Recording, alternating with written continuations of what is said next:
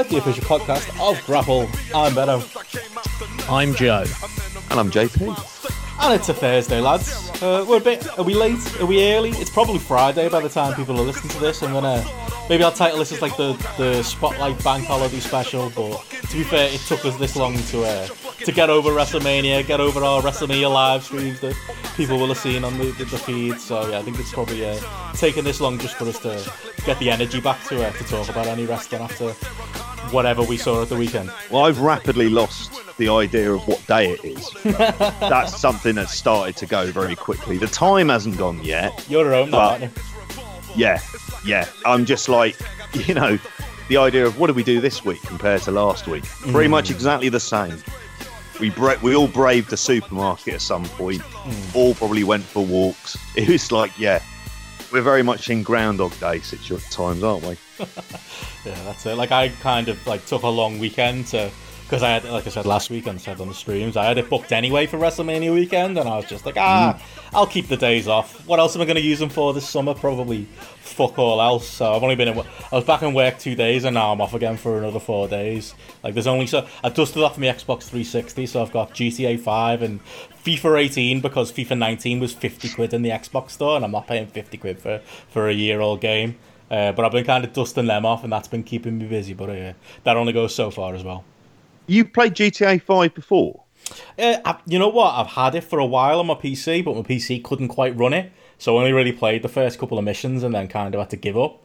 And it's kind of been a mission of mine to do my PC up to get GTA 5 running. And in the end, I've just given up. And yeah, I'd had the 360 sitting in a dusty old box for about 10 years at this point. Went to Argos. Got wasn't really an essential item, but I, I bought myself a uh, an extra Well, a, a new battery for the for the controller. I was there. It was an Argos in a Sainsbury's though. I was doing my weekly shop, so I feel like it was a responsible visit. Uh, but yeah, I, I busted that out and went that route instead. And are you enjoying it? Ah, t- you know what? I'm enjoying it so far. Yeah, I'm not a gamer. You know, I, I asked for some suggestions Yeah. on Twitter for people to kind of suggest stuff. Like I haven't, I haven't been a gamer probably since the N64 PlayStation One days. So there's a huge gap there. I used to post on like Digitiser text and stuff when I was like 14, 15 on, on Channel Four. I was bang into it, and then just all of a sudden, I just didn't care anymore. Uh, are you a gamer, Joe? I can't imagine you being. No, no, No. I was I was kind of the same, Benno. Uh, PS2 was the last time I would have played games, uh, and to be honest, my range of game playing was. I would say I liked simple games, uh, games you didn't have to think too much. So, Smackdown. Football Manager, where you know you had to do some serious thinking on that. So I liked, yeah, SmackDown, uh, FIFA, then Pro Evo, uh, platform games. I think Mario Three Good. is my favorite game ever. Uh, and what else did I like? Fighting games I like, like Tekken, Street Fighter. I was a big Fighter fan of. Great, yeah. I was I was pretty hot on Tekken as well. Um, and then a few years ago, would still occasionally play like FIFA when I lived in a shared house and stuff. But I only like playing games if I'm um, with other people. Like I could never buy a console for myself and just sit and buy FIFA and just sit here playing it on my own. I, I don't know. It's just hmm. not not something I'm interested in. And I, I never liked really expensive big games. I didn't have the patience for them. And you know what? I tried playing Resident Evil 2 and I was utter shit at it and got bored quickly. So I thought, hmm. this ain't for me. Yeah, I'm not, I'm not like a.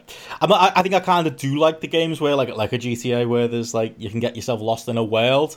I did like, GTA, to be fair. I'll, I'll say the that. original. Um, like Grand Theft Auto 3 and like Vice Yeah. City and stuff I Oh, liked. okay, you weren't a fan of Yeah, like the oh, first one and two on the 3D PlayStation. I played them, but I was a bit young. Like I remember playing around my cousin's house, but I probably shouldn't have. I was a big fan of the um, GTA London film Hmm. I was gonna starring say, yeah. Hunter or uh, Jack Branning from The Bill. Do you remember that one? Was there a film version? I was. I thought you were going to say the game. Oh no, no, no! They did like a film that was on the disc. Amazing. Um, off, and it's you know it's like Rockstar Games, who then went on to um, went into the film industry and did Football Factory. So it was Rockstar Games' first film. They were like sort of doing a bit of a test with GT the GTA London film on the uh, on the game, Amazing. just to see kind of how it went, if anything. Um, I'll find it on YouTube and send to you. Oh, do send me a clip if there's any. Can you? I'm definitely going to use the uh, the original GTA theme for the episode theme now. This, this is my excuse, and it's happening. Uh, it's one of the. it's a banger. That should the. Should, it's one of the greatest rap songs of all time. Now, uh, the GTA theme. If anyone knows what I'm talking about. So, were you playing a one and two, uh, JP, or like? What, oh no, one second. It's Grand Theft Auto Two, the movie. Oh right, okay. Yeah. Do you want me to send it over? Send it over. I will. I will absolutely watch that. That sounds amazing. No problem. I played all of the French. I mean, uh, those early sort of GTA one and two, the top-down ones. I mean, it's a very Mm. different game, very different, entirely different world that it is now.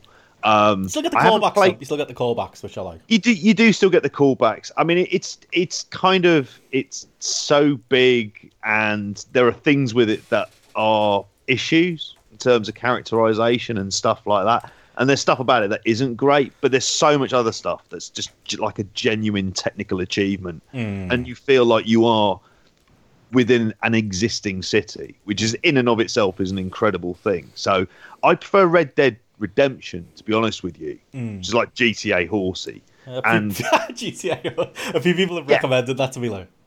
and and that's kind of it's a bit more grown up and like it's I've really enjoyed playing that. So I finished that off, and there's other games there, but yeah, there are some games that I kind of will play on the console because I'll play with play with my kids, like stuff like Uncharted, um, and sort of games that aren't like, and they've played a bit of GTA as well. But even for them, they just kind of I don't know. It's not really it doesn't really do anything for them. Well- but at the moment, it's still Football Manager. See, that's the thing. They've been born into a world where like the games are actually good. Not, not that they weren't good. That, Yeah. that's- fair, they were probably better in our day. But like we were born like well, well I was born into like the They're Master different. System. Were you like Commodore sixty four, Amiga type of uh, like years, Spectrum 48K. Wow. Oh, with like the loading screen with the different color bars Yeah. and stuff. Oh, and the man, I dead remember. flesh rubber keys. Yeah, yeah. It was, yeah, playing Football Director on that. That was like great game. Couldn't even make substitutions on it. It was one of those types of games. Very, very old and rudimentary. Playing stuff like Manic Miner, off a cassette. Jet Set Willy. Um, yeah, really like absolutely love that stuff. I was I was Um, I was a big Alex Kidd fan because my mum. I asked for a Mega Drive for Christmas one year. My mum and dad got me a Master System, acting like it was the same thing, but it did have Alex Kidd built in, so that was pretty good. And I the, got I got the uh, I got Streets of Rage uh, two there and three, and I enjoyed them. At least there was that. Yeah, yeah. I mean, it's it's. I wish I had a kind of retro console to go to, but really, it's just like like I say, it's PS4 and it's my my laptop, and at the at the minute between sort of it is work and it's Football Manager as well, where things have kind of he's got big over the last week. I would say. Have you, have you seen this about the? Uh, I put- I linked you to it today. The Oh, yes. Somebody started the fancy football league using Champ Champman 0102. Like if that's not like our interest converging, JP. I know. I'm very tempted to join in on that because I was getting really into that fantasy league as well.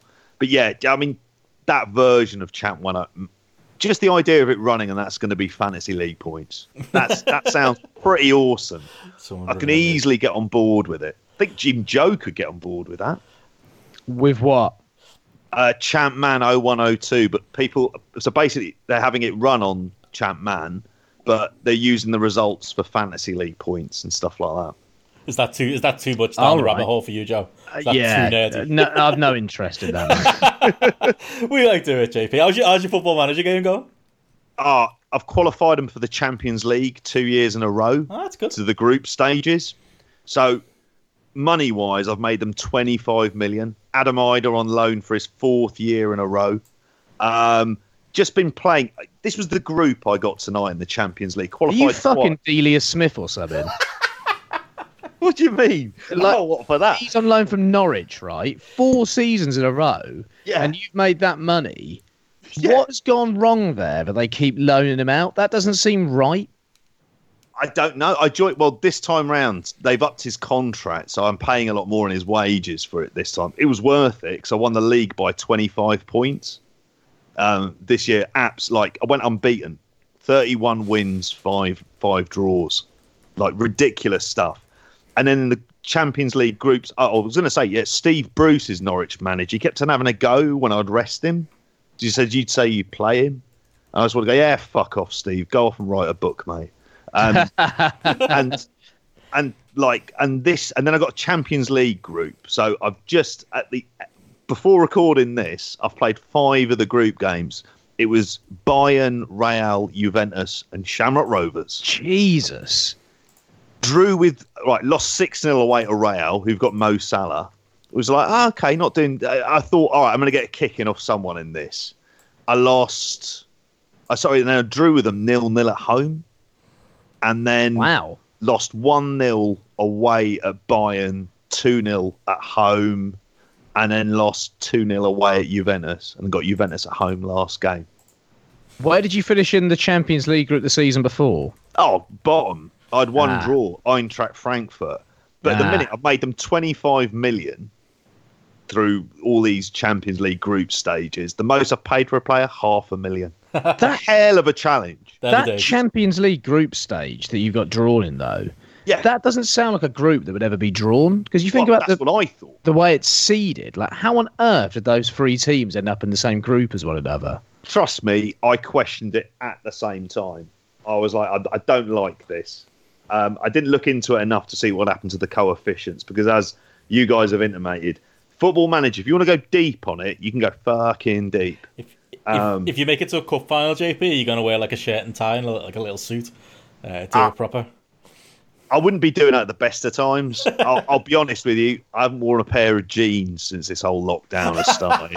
Really? it's been it's been shorts and it's been tracksuit bottoms. That's been it. I find that like if I spend the day in the house, right? Say when I was working at home, Mm. like wearing like shorts or whatever or pajama bottoms or joggers, cool. But then if I go out for my daily walk, I want to like I want there to be a difference, and I feel like psychologically, I feel a little bit more separate if I take off the clothes that I would wear around the house and don't wear them out. So yesterday I actually went out and the shorts that I was wearing around the house and was like, no, I'm going back in. I'm putting some some better shorts on because I just feel like a bit of a tramp walking hmm. around in these out here. And I find that psychologically it's it's broken things up quite nicely. I don't know.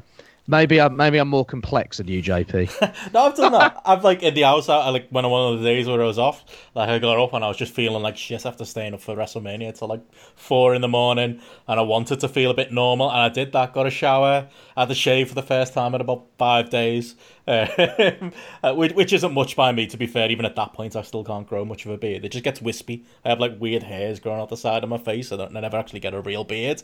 But I decided to clean up and put some jeans on, and to be honest, like an hour later, I ended up just changing back into shorts because. Why would I wear jeans in my own house? Oh yeah, as soon as I get back in, I'm back in like the house clothes. Uh, I don't know, just as a sort of a break from the uh, house clothes that I feel are getting a lot of wear recently.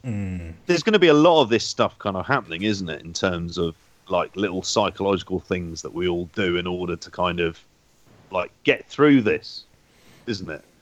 And that's going to be one of the things to do. Oh, definitely. Like when my when the delivery man, like I ordered a pizza last week, like on the weekend when we were doing the podcast, and I, when when the delivery guy turned up, I made sure I got, you know got changed. Wanted to look nice for my delivery driver. I didn't want him to see me as a dishevelled shell of myself with my like my hair's like ten times longer than it ever would be. Like that's a problem. There's no barbers open. I don't know what the fuck I'm gonna do. I'm gonna have to order some like a clippers or something. I imagine Mate, you might I'm be the same, same. Joe. Yeah, because your hair gets quite. Uh, your hair's a bit like mine, isn't it? It gets a bit weird. Mate, I've looks like I've got a hedge on top of my head or something. seriously, What are you gonna do? Are you just gonna like go- go through with it? Like I'm thinking, part of me is thinking if I get through this awkward stage, I might be able to start like slicking it back or something, or it might it might get more Fucking it might get more manageable again if you Like get if you get what I mean. Bateman or something. I might have to go for that look, like the like the CM Punk slick back look. Uh, I think I'm just gonna have to shave it at some point. Are you, are you feeling that yet, Joe? um, well, I, I think that me shaving my hair or getting my girlfriend to do it is a massive risk. Um, I do have a shaver and I've thought about it, and I might look like a neo-Nazi for a bit if I do go down that See, that's route. my problem too. But a mate of mine shaved his own head, and the picture of him, he looks fucking awful. And it put like I saw him was like, no, that's enough to put me off even considering it. So Oh. I think I'm going to see it out and see it through, and we'll see we'll see what it gets like. I've had I've let it grow for. God, there was a point when I moved to Oxford, but I was too scared to get a haircut because uh, I wouldn't be able to get my usual hairdresser in Southampton doing it.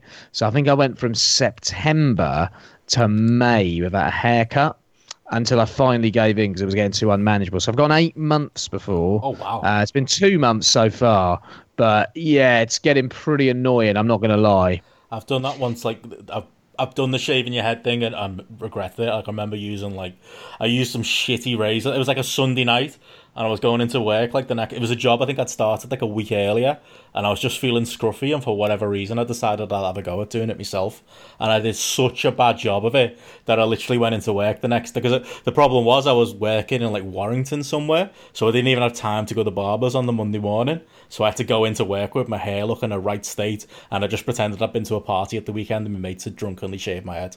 Like that was my that was my cover story. Like that made it seem any better. That was my dumb cover story. And then I went straight to a barber's on the way home and got it sorted out. But fuck me, that was an embarrassing day. Oh, you can see my old passport photo. I was 16 in the photo, and I had my head shaved. I look like Wayne Rooney. Like, I look, I look like Wayne Rooney when he was 16. Like I look, you know, when he scored that goal against uh, Arsenal, like that would be the closest comparison. Yeah, that's what I look like. Fucking awful. Oh, send And me the it- picture. I'll put it in the episode images next to me with my Nah, number you, zero. you're good. You're good. You're good. I'll think Uh, you can you could probably find it. Uh, it is around places. I know that. Okay. Because I used to get loads of abuse about this. We used to try and steal my passport to take photos of it all the time. I'll There are check always the old photos of you that pop up everywhere, isn't it? Oh yeah. Me? Yeah. Are there? Well, you two together. Oh yeah. Oh right. yeah. Those Well, ones that that you in your baggy jorts turned up last week, John. Was- Oh yeah. Oh, those shorts are fucking awful, don't they? Jesus Christ. Yeah. Remember when they were cool? Me neither. Uh, but I did it too. they I was were the same. acceptable for a period. I, I cut off a pair of jeans, mate, and made my own, so I can't tell. no, I think I've done the same, mate. There you go. Hearing you lads talk about shaving your heads, I I did it for a little while. For a Yeah, but you look period. quite good with a shaved head. Mm, I, I can can see that. I could I can get away got away with it. The first time I did it was before I went travelling around Central America. Hmm. For the obvious reason of it's going to be fucking hot. Oh, So, I thought you wanted I to look dangerous, like to protect yourself, like you wanted to fit No. in, in the barrios. That's an entirely po- oh, entire podcast stories about all of that. Oh, tell Oh, us, JP, we've got time. We're only going to talk about Jo- WrestleMania. I'll I'll save that magic for another time. Um, lots of adventures, put it that way. Um, and yeah, there was um, yeah, I'd shave my head for that. So even though I've, I've not got any clippers, I'm not averse to doing it. But the last time I would have had my hair kind of even reasonably long, probably was a pair of curtains sometime in the sort of early '90s, around sort of peak Britpop time. Oh, like the middle part, because I did that. Oh yeah, Yeah, I had the middle yeah. part at one point. It was. It was, it was like. Well, perfectly one middle as well. happy month going between jungle and happy Mondays. I used to spend a lot of time on mine, JP, brush my hair back and then part it perfectly down the middle. It looked Yes. like I, I, it basically I'd get called a fanny head in school. I don't know how that looks like a fanny, but apparently it did. that's, that's pretty brutal. That is, it was just sort of of its time. Christ above, Um, JP, kids, if, I'm, kids can be cruel. if I remember rightly, haven't you got a shaved head in that picture of you and Nakamura together? Do I? I'm sure your head was shaved around that period, wasn't it? Uh, possibly, yeah. I need Or to go was it back. just and- short? Um, it might have just been short. I, I might have still been shaving my head at that point. Right. I don't think So I've I'm ever seen this think. picture. And well, I'll, find it for you. It Oh. was like my pin. Like, I reckon you look kind of hard with a shaved head. I'm not, as you well know. No, I know you're not, but I wouldn't mess with you if, with a shaved head. with that accent as well, like fucking hell. I'd be a fucking- East End Geezer gangster thing comes out. Yeah, proper geezer. Yeah, like London Rampage. Oh, in other news, Boris isn't dead, so you know that's a thing. Um, Yeah, still in thoughts on that? hospital but out of intensive care. Is that not right? Uh, I don't believe that's the case. Fuck. Did you clap for him at eight o'clock? No. Did anyone? I didn't hear anything. We made Gary told put in our group chat before. I was setting up for this, so I couldn't really engage. But he said something about apparently in his street somebody had played uh, "You'll Never Walk Alone" loudly at eight o'clock on the dot. Uh, I don't know whether that's that's in support or in rebellion towards Boris. I'd imagine it was more in rebellion. I, I was going to say, I suspect that sounds more like rebellion, given the part of the world where it's happening. Yeah. Uh, are we going to wish him well? Well, probably not, are we? I don't know what to say. I'm, I'm hoping he's learnt an incredible, valuable lesson about public services. Decent the importance NHS, innit, of Public JP? services. It is decent, isn't it?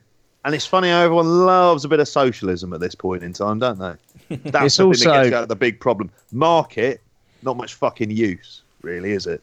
It's also really funny and I'm going to sound like a twat here, but fuck it.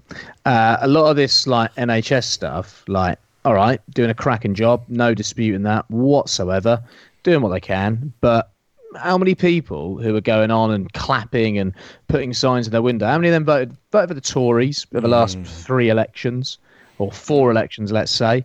Uh, hold on, 10, 15, uh, four. Yeah, there we go. four. And how many of them played their part basically in giving a vote to the Tories, which led to more cuts and more austerity, which led the NHS to be in the state it's in right now. So I hope those people who are clapping are kind of regretting and reflecting on the choices they've made and are considering them for the future and not seeing Boris Johnson as this great hero coming out of this because I've got a horrible feeling. And I feel like I'm saying this too early because I don't feel we're at the point where I can say this. But you know I don't I don't aim to please people do I? You know I don't That's not like sort you, Joe. You're the king of the people pleasers. Oh yeah, I just sort of hope that this isn't transformed into a moment of hero worship, where he becomes ever more popular because he was the prime minister who beat the coronavirus virus during a time of crisis. Oh, and we actually Churchill, look at it's it coming. from the perspective that he was still shaking hands with people when he was meeting them, like in early March, and, And, he the response was late. Yeah, yeah, yeah, yeah. And he didn't close Parliament, and they were still all sat together close in Parliament, even after Nadine Dorries had contracted it and all the rest of it. I just hope there's actually some forensic analysis of this that breaks through, rather than people seeing this like great hero Boris Johnson as eulogised for how he dealt with the coronavirus, which is what I fear is going to turn into. And I've seen a lot of stuff recently about how populism is just going to end at this point because of the coronavirus. And I hope hmm. it does, but I'm not confident that that is going to be the case. I think that it, coronavirus can be, and Boris Johnson contracting it, could possibly be used to the advantage of his party going forward. And I kind of fear that, if I'm honest with you. But hey, Oh, yeah. have I said this too early? I don't know, probably. Mm, I wouldn't say so. Yeah, I've not seen a lot of criticism out there at the moment, though. I've seen a lot of this is above politics, and I'm kind of like, all right, but isn't the whole thing kind of political in a way, mm. based on responses, where we are, how we are right now, and how? Everything is political. yeah. Everything is political in, in every different ways. When you see a when you see a light on your street and when you see a pavement, all of that stuff comes down to who put it there and what did they use in order to do that. Yeah, and how be- did they get that money? Not being political is political. You know, there's no way. out of it. Exactly. I mean, if Boris pops his clogs Absolutely. overnight, Joe, I'll, I'll edit this bit out. But other than that, I think we're pretty safe. Um, although, Oh, it's Suos- not that I fear. I just fear that, and I don't, you know, I don't fear it really, but You're not wishing death upon him, but No. you're worried about how this is going to get used. I'm worried about the rise of fascism after this. To be frankly, with, frank with you, Oh, I'm going to get I big was- about it. I watched Children and Men the other night. Oh, Oh, my god! Oh, mate. Oh, Honestly, amazing right? film. even more relevant now than it Yeah. was in 2006 when it was released. I reckon it's been 10 years since I've seen it. One of my favourite films. It is, I think, it's a masterpiece. It is incredible. But from a thematic point of view, I honestly encourage people to go watch it during this because you, s- it, yeah, it's kind of Alfonso metaphorical. Cuarón. Sorry, say it again. Is it Alfonso Cuarón? Yeah, yeah, yeah. I, th- I think superb director Cuarón. Hey, I think this and uh, the um, Children of Men and Gravity for me are two absolute masterpieces. And I think I just prefer Children of Men because of the sort of allegorical element of it. And watching it now, some of the metaphors that exist in there and how you can base them on the current situation that we're in, but also the rise of the right and Russia's role in that. It's quite amazing just what uh, Children Men represents. So you've got this like fascist hard right, um, and then you've got these like this militant left wing who are basically like fighting this fight as like these guerrillas almost. And it's like this is a, an exaggeration of kind of what politics became around the world over the last like what five six years or so it's it just it's so odd watching it through modern eyes because last time i saw it uh, would probably have been when we saw a labour government and everyone was just kind of boring if anything yeah I'll take watch a bit of normalcy.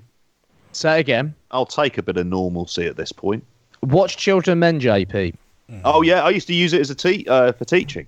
It Oh, was one of the films that would always get the best reaction when I would show it in terms of when I ever teaching media. It was always like a great film to kind of sit there and talk about and dissect. And it would always get a great reaction from students. So it always became like a constant thing of of using it. So I've kind of got a real like kind of deep love of that film as well. But um Could see a bit of you and in the Michael Caine character as well. I like the way he he. I won't I won't give out any spoilers, but um, he he takes everything in his stride, doesn't he? Oh yeah, oh yeah, He's a good lad. he is. Yeah, like you're gonna say there, JP. Between that, like that, like I watched, like I said a couple of weeks ago, I I watched Contagion as well. This is the time to watch your kind of you know dystopian, end of the worldy kind of sh- kind of movies. Uh, I don't know. It, it, maybe it makes you more depressed, but if anything, I think it, it just fits the other time we're living in. It is, isn't it? I mean, it's like um, I wouldn't recommend watching The Road. That's a bit bleak, even for now. That's like proper bleak. We haven't resorted to cannibalism quite yet, but it's always just been a, like a, a lot of the the kind of like that kind of end time stuff has has always been popular and around sort of popular culture. So it, it doesn't surprise me. I think like on on Netflix, if I go on to it, I think Contagion is like the fifth most watched thing on there which I, I didn't see Soderbergh. You know, fair play, fair play to him for being so prescient by the sounds of it. Because I haven't seen. I know Joe, you talked about it last week. Um, Mm. It should be something I'll get round to. Instead, if I've been watching anything on Netflix, it's been a. It's been a. I'm up to episode four with my boys of watching Tiger King. what are you making of that? it fits the Netflix pattern of this can't be real life, can it? Um, and true life being crazier than fiction, with all manner of wacky characters Oh, and yeah. all manner of kind of stuff going on, and filmed in a way that's very easy visually to kind of sort of get drawn into. I, I don't find myself. I find myself chuckling to it. It is quite funny. Oh, and it's it very pro wrestling. compelling. It is. It's incredibly pro wrestling, and he is. And I can see why Tim Storm would want to do business with Joe oh yeah, Exotic he, as he well. ran his own company, didn't he? At one point, like he, I'm which- which surprised he never turned up in TNA. TNA under Jarrett, that seems perfect when they're in Nashville doing those weekly pay per views. Joe Exotic instead of Johnny Knoxville. that different world, sliding doors effect there, isn't it? Oh yeah, like it's one of them. Like I saw the Louis Theroux version of it, like not that long ago. I actually went and, hmm. went and rewatched it after watching the Netflix thing. Like for me, it's like I think I think I said this on our live stream. Like the the the the, the subject matter is more interesting than the documentary for me. I don't think they make the most of like the of dragging it out episode by episode. But like I can say, like he, he's nuts. Carole Baskin definitely made the husband and fed, fed him to tigers. I think we can all agree on that. um, his TV show looks fucking nuts. His country albums, like everything about it's hilarious. But yeah, I'm not Well, the other it is a bloke who runs like a weird cultish harem where he traps women in. Oh god, yeah, he, to dr- that's Oh, it, what yeah. the fuck is that about? Gets them to play with tigers in his Las Vegas uh, hotel room and bringing them back. That's very wrestling as well. Very trapped in there. You, you have you seen it yet, Joe? Uh, I watched an episode because I felt like I had to because everyone was talking about it. I was like, all right. And I was skeptical before because I, I just thought, and it kind of summed up what I thought it was going to be. I find there's just this like Netflix churn, and Netflix found this formula with uh, making a murderer of making these documentaries about uh, quite interesting, often quite sort of esoteric subjects um, that maybe don't have a lot of mainstream attention outside of their sort of local area, but have an appeal. And I sort of get that that works, but I'm kind of fed up of it. And I just find that the way that Netflix is geared, I think a lot of us go to now when watching something or looking for something to watch is I'll just go to Netflix and see what's on there. And I don't know, I've always been quite independent about sort of like searching stuff out, you know, like film and TV is one of my sort of main hobbies, main interests. So I've always got like, you know, wild lists of stuff that I want to watch. And I don't love the sort of algorithmic sort of way of watching television and I find that Netflix is too geared around sort of algorithms and what works for an audience. How many viewers does this get? Let's churn have one of these out. Let's find another subject. And with Tiger King, I watched the first episode, and it was exactly what I expected. It was weird, it was wacky, it was over the top, it was intriguing. I get why it works. I get why people are enjoying it. But when I watched it, I was thinking, all right, what am I meant to feel about this? Because I'm kind of over the weirdness. I'm kind of over the wackiness. Um, I see it there. I can see that they're painting a story between the Tiger King and this Carole Baskin. But I think the Tiger King guy seems like a bit of a dick, and she seems pretty unlikable. Um, I'm not that intrigued by either of them. I don't like anyone in The Sopranos, but I can relate to a lot of the characters in The Sopranos, and I can sort of empathise with them. Um, I just sort of was thinking, what is the through line here? Like, what am I meant to feel for these characters? Whereas, say, with let's go back to making a murderer.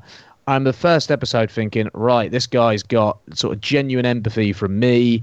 His family have that genuine empathy from me. They're weird, obviously, uh, but there's a problem here with the American justice system and with the kind of Wisconsin, well, Wisconsin state uh, that I was intrigued by, and it felt like you had good guy, bad, uh, good guy in Steven Avery in the Avery family, bad guy in uh, the Wisconsin police, and Wisconsin as a state, and the American legal system, and I was fascinated. Whereas this, I was like. Have I, have I like what else? What else am I going to get out of this? Like, do I? I don't really care.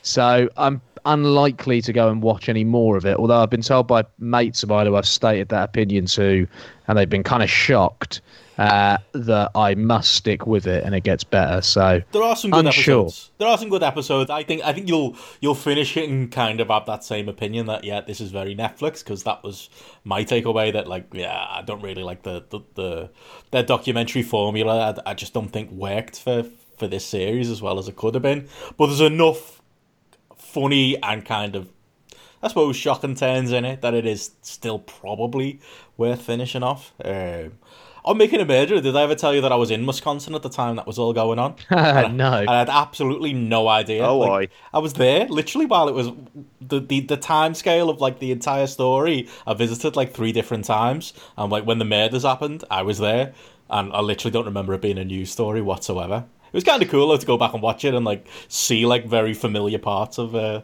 that part of the world. Fuck knows why I went there so many times.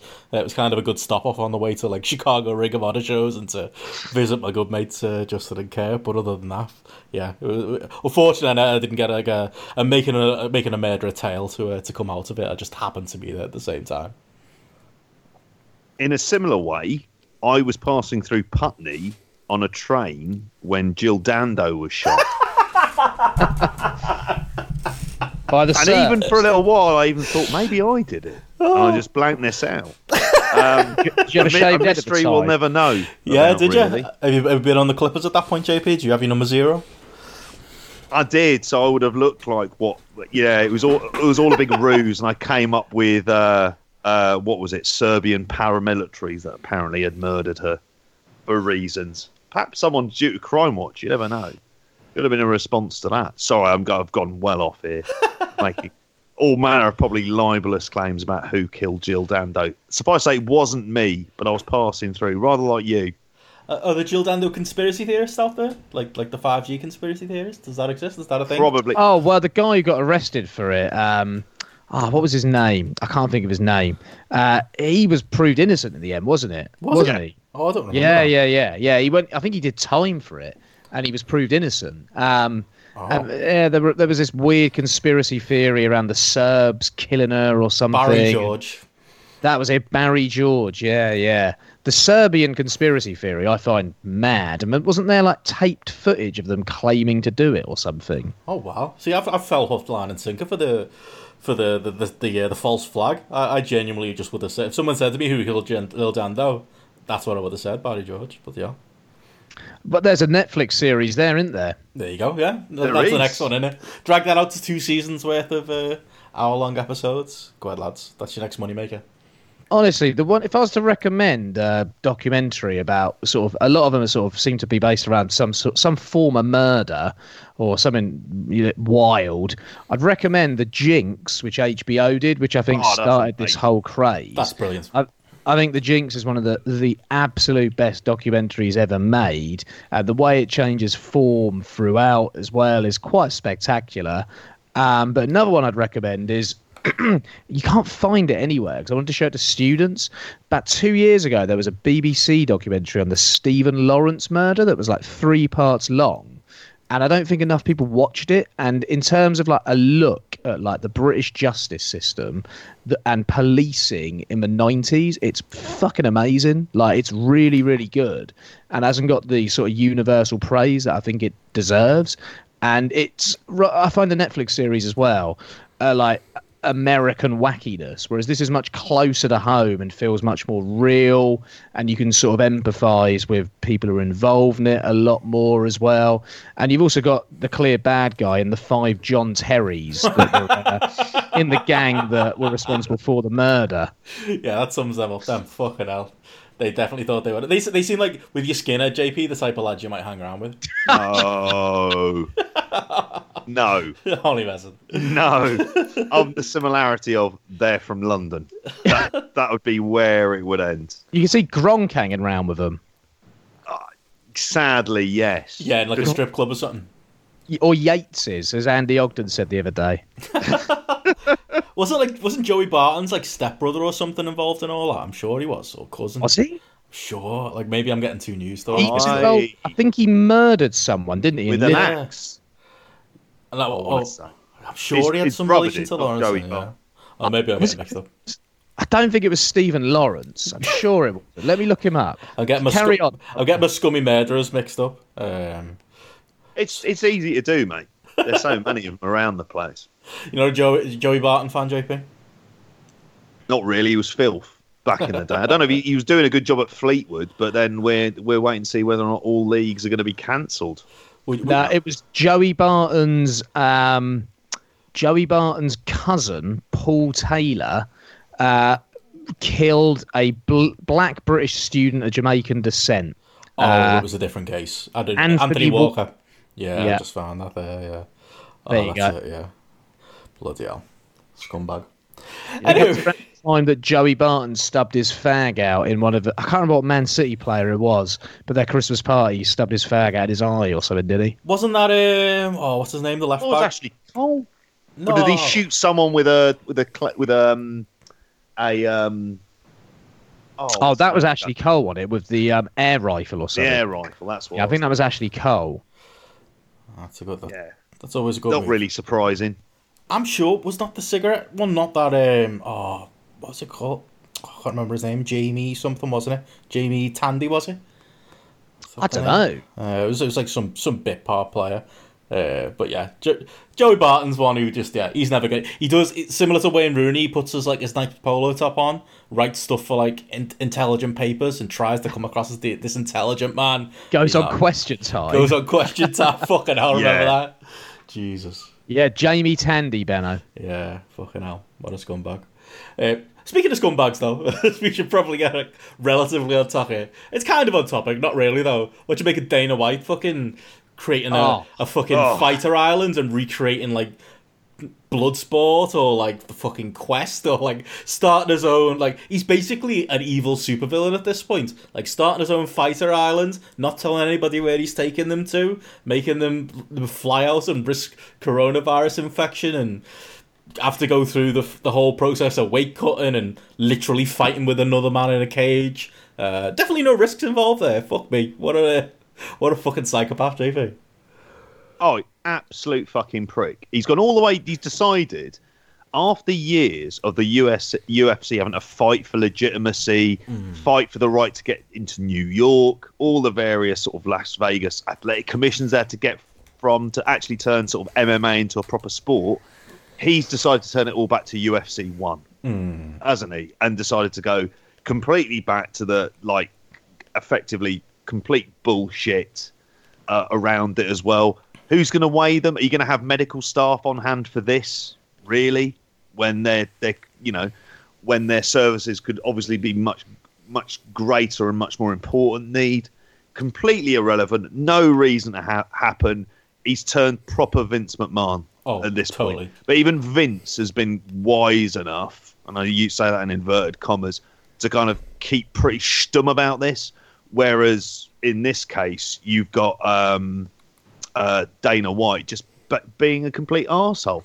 Yeah. And I can't think of why people are wanting to pay for this as well. I just I can't. I, I, I mean, it's one of them. People are desperate for like sports to watch and things to follow right now, and that's kind of where you know they're hoping the WrestleMania will do better numbers than maybe it might have done, but because of that, because people are kind of locked in. But like, do people want UFC UFC fights that badly? Do people not Yeah. like see through this like pure money grab and be damned like the health and safety of the world and like his own fighters? Ah, it's just it's one of them, and it's like at least with wrestling, like it, it gets it gets swept under the rug, and people it doesn't really get talked about in mainstream press anyway. So Vince hmm. McMahon's gonna get away with what Vince McMahon does as long as he doesn't like stick his head out too far. Whereas Dana White's just out there in the media, just outright saying, "Yep, we're gonna find a way to have a fight. Yep, we're gonna have fights. Yeah, everyone else are cowards." He's just fucked in the head. It's just unbelievable.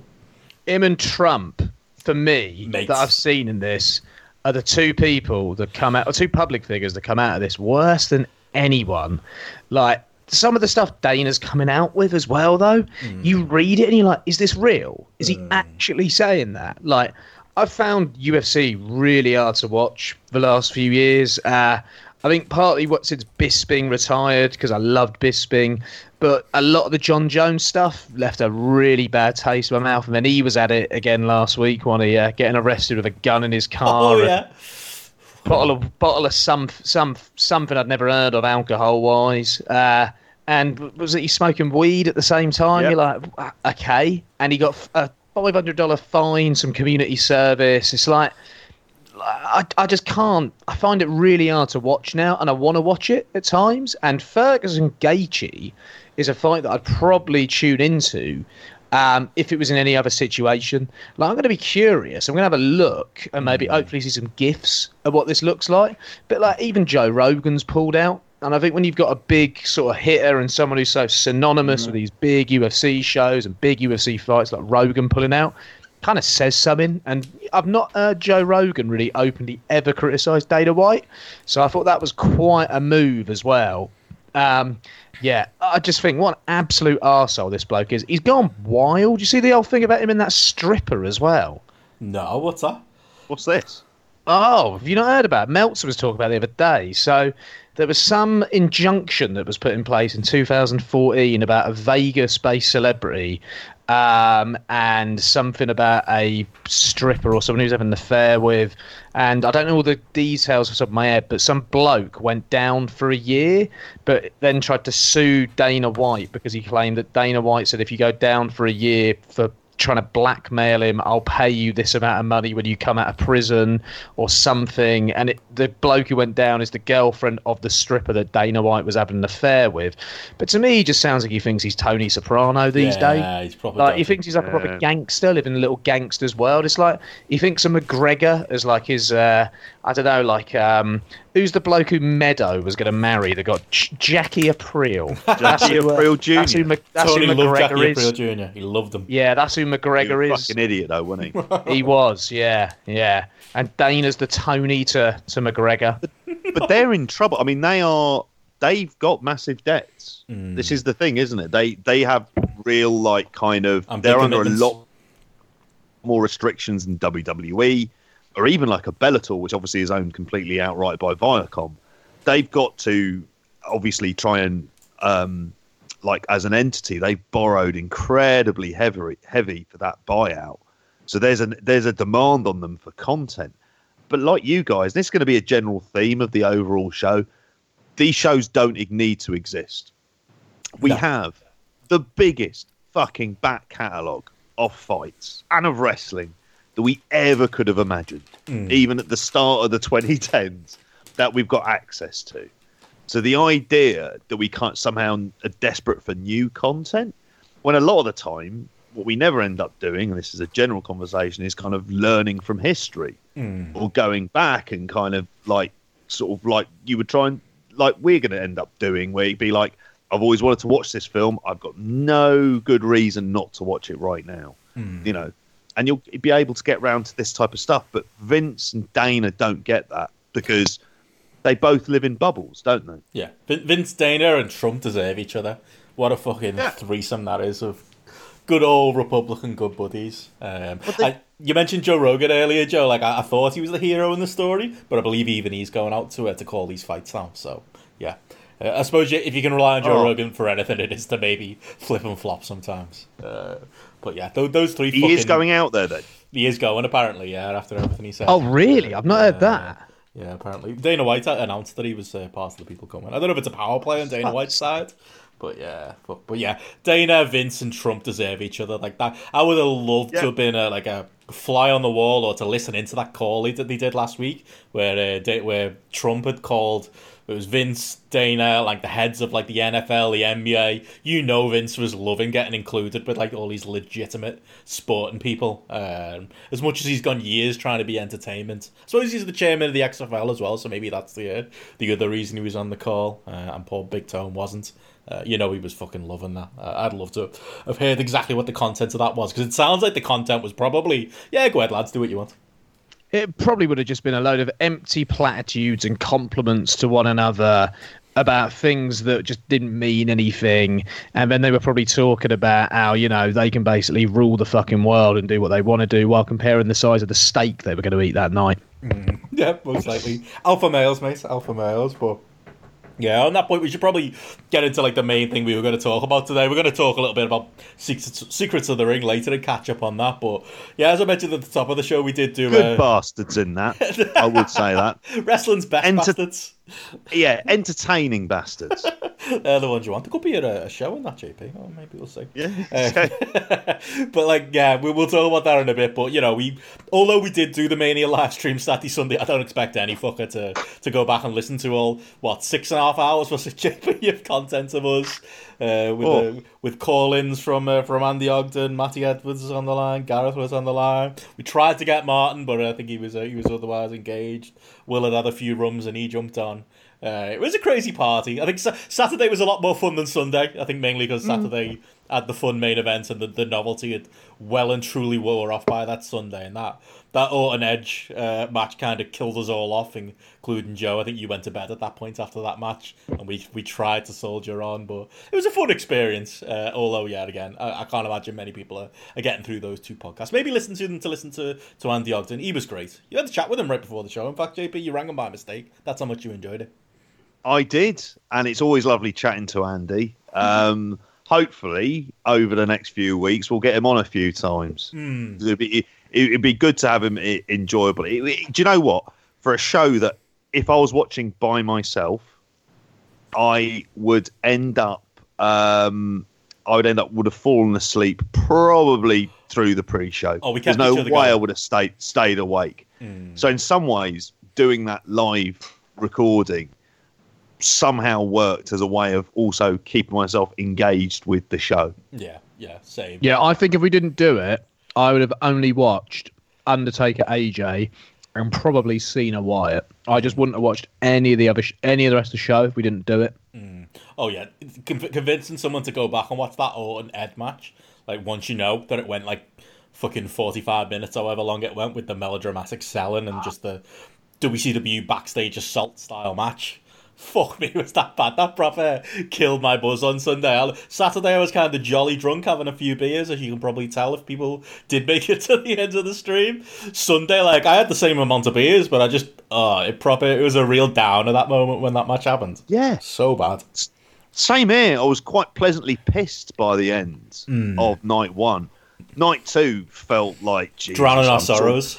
yeah, you you are really drowning your sorrows at that point, aren't you? Especially with Edge Edge Orton, Hmm. which was Jesus, that was painful. it was. I wonder if Edge realizes how bad it is. Oh no, he doesn't. He did a tweet today. Oh no, he was on. It was on Reddit. I think he'd done some. He'd done some podcast, and he said that although he's heard that there's some negative feedback out there, and the grapple average is 1.97 for that match right now, everybody, um, everyone he'd spoken to and everyone who'd been in touch had been complimentary about the match. I was like, wow, is that living in a bubble or is that living in a bubble? I mean, I kind of get it because I watched that Edge documentary, and he, like even I, like I'm not a big Edge guy. I know you are, Joe, and obviously Matty was, as you guys talked about on the stream. But I was proper into that documentary. and It made me appreciate Edge maybe that little bit more. So I can kind of get it. You know, he's made the big comeback. Everyone's being nice to his face, but you know, behind his back, everyone's going, "Fucking hell, that thing should have been edited down." You should have listened to Meltzer and Alvarez on that one. I was Mm. it was the most I've heard Meltzer shit on a match in a long time. Yeah. But I watched that documentary as well, um, and it just made it even sadder. Yeah. But that was his comeback singles match. Like that's what he came back for. And yeah, I was disappointed, and I wish I went to bed before that match. Um, that documentary I thought was a very good documentary. oh, it was. Did you cry? I cried of- twice. I'll admit that. I didn't cry. Um, I was all right, but in terms of like a personal journey, I was kind of with him all the way. And him and Beth Phoenix come Oh. come come off really well Yeah. throughout Yeah. the entire piece. Um, so a couple of the takeaways from that as well. Sorry to shift from WrestleMania. I'm sure we'll go back to it. Oh, but on the subject of Edge, two of the things that I really took away from it. Jeff Jarrett, number one, managed to work himself in there a couple of times, didn't he? Oh yeah, I love that little dad banter where it's like, "Oh, have I met you before? Oh, sorry. What's your name?" Even fooled Mark Henry with it. Brilliant. I, yeah, I was like, go on, Jeff. I reckon he saw them cameras. What I'm getting on that documentary, and he did it Yeah. again in Stamford. Like, what a worker Jeff Jarrett is. Like, knows how to get in there with the big boys. I was watching that, thinking to myself, well, he didn't want, he didn't have any time for us, did he? When we got a picture with him, he was away as soon as possible, and I gave him the best compliment he's probably ever received, and telling him he was the best NW, NWA champion of all time. he still wasn't interested. But Edge, he sees him in there, he's interested, bastard. Um, my other takeaway was: Did you notice Riddle marking out for Edge and Gorilla? yes, Yeah, that was I great. was loving that. See, who Riddle was stood next to Oh, was- uh, No. no, I didn't spot. Shane. Oh yes, What They- a combo! they went and for a don't you biff reckon- I was outside. thinking to myself, n- new JP Shane McMahon, not a bad replacement. well, he's had to go big, and I admire what he's done there, going straight to Shane O'Mac. Is that, Mate. that's a match I'd be intrigued in seeing? No, Oh, absolutely! Imagine Riddle, what but- Riddle would give back to Shane after Shane potatoes him. And you know Riddle would be up for it as well. Oh, I'd fucking love that. I uh, reckon Shane dreams of getting in there with Riddle. I really do. And I reckon they go for a cheeky one round the side of Titan Towers as well when they get the chance. Oh, nailed on, nailed on. That happens. Like you know, you know, Shane's the good man. You know he's into he's into a good little biff to JP. I think you're there. And if he's not, I think you'd be able to talk. he's got some it. Russo leanings when it comes to his booking, but you know, he's got a bit of an appreciation. Oh yeah. I mean, Instead oh, oh, of Dana, it could have been a Shane McMahon run Pride, oh, imagine Pride fighting. Different different fucking ta- he wanted to start NXT UK before it was even a thing. Remember when he was trying to set up like different WWEs around the world and Triple H nicked his idea and bastardized it. He's the real genius in the family as our Shane. Um, but I was gonna say like on the other documentary, like I was the same as you, Joe. Like I, I thought Beth Phoenix was so great as like a real person. Like Aaron Edge both came across as genuine people and like a, a nice couple, you know, with a real family life, and it wasn't it wasn't sugarcoated either. Like she was bluntly honest about the fact that she didn't want him to come back. Like, and the fact that mm-hmm. she, even I think he had like ten doctors pa- pass her, and even then she was still like, I still don't know how I feel about this. And like, she was just bl- to the point where she was completely blunt about not feeling great about being discom- I suppose discomfort's probably the word. She was uncomfortable with him making his comeback, and even even when he does make his comeback and he comes in the rumble, and you know that was great. Like the footage of her kind of crying backstage, aside from you know the great backstage riddle uh, footage as well. Uh, you can kind of see it, like they don't shy away from the fact that she maybe doesn't agree with him coming back. Like that, that I thought that was lovely on the one hand, and it was a brilliant documentary, and everyone should watch it. But there was definitely a pessimistic part of me that was kind of watching it. Got you know when they mentioned that you know Edge got the bid from the other company, i.e. AEW, and then he went to Vince, and then you know he got he came back and he got cleared. There is a part of me thinking. Uh, Without AEW, did WWE actually clear him? You know, if there's no competition there, despite the fact he's had his private doctor say he can wrestle again, similar to Daniel Bryan, does the WWE doctor clear Edge? Are they taking? Are they willing to take a risk to stop Big Tone getting hold of Edge? I do wonder about like the the motivations there um, in letting him come back. I don't know if you guys had the same kind of takeaway. I Well- thought. oh, sorry, Go on, JP. I, I thought it was as honest as these as they're capable of being That's in true. these documentaries. There's always that element of skepticism to it. Well, apparently Like, the especially i- timeline was completely off with that stuff. Yeah, Apparent- the, the idea of him doing the spear and it- no one knew about it, and it was just what improvised in the ring. I was immediately going right. I'm calling bullshit on that. I But feel get like- why don't- they would do that. I feel like him and Vince knew and no one else did. I think. I don't Yeah, think he yeah. told his wife. I don't think he told anyone else. But, but Vince McMahon green like that. I'm sure of it. And and actually, it was quite refreshing to hear him say, "Yeah, you know, I was trying to think of ways that you know no one would know that this would happen." And I, I'd say the best, some of the best bits of the documentary were the training with Beth Phoenix, and in that ring, and the idea of like because it felt so, and and this is the the beauty of them as people, is that because they're so so open and honest, they're incredibly engaging, and they feel like real people, you know, and the way that they they act and behave. There's a real genuine authenticity. We're talking about documentaries where they're kind of they feel not sort of very inauthentic, but you're sort of left quite cold ultimately. Compare it to that ruthless aggression shite and JBL and Bruce Yeah. Pritchard on there. Yeah, yeah, exactly. There isn't any of that kind of bullshit. So I found the stuff really fascinating with Dash Wilder coming to visit. Good to see him getting used, mate. Yeah, it was. It was like you know that kind of stuff. I, I found really fascinating, and it was yeah, it was as as engaged as I have been by a WWE documentary in quite some time. Same.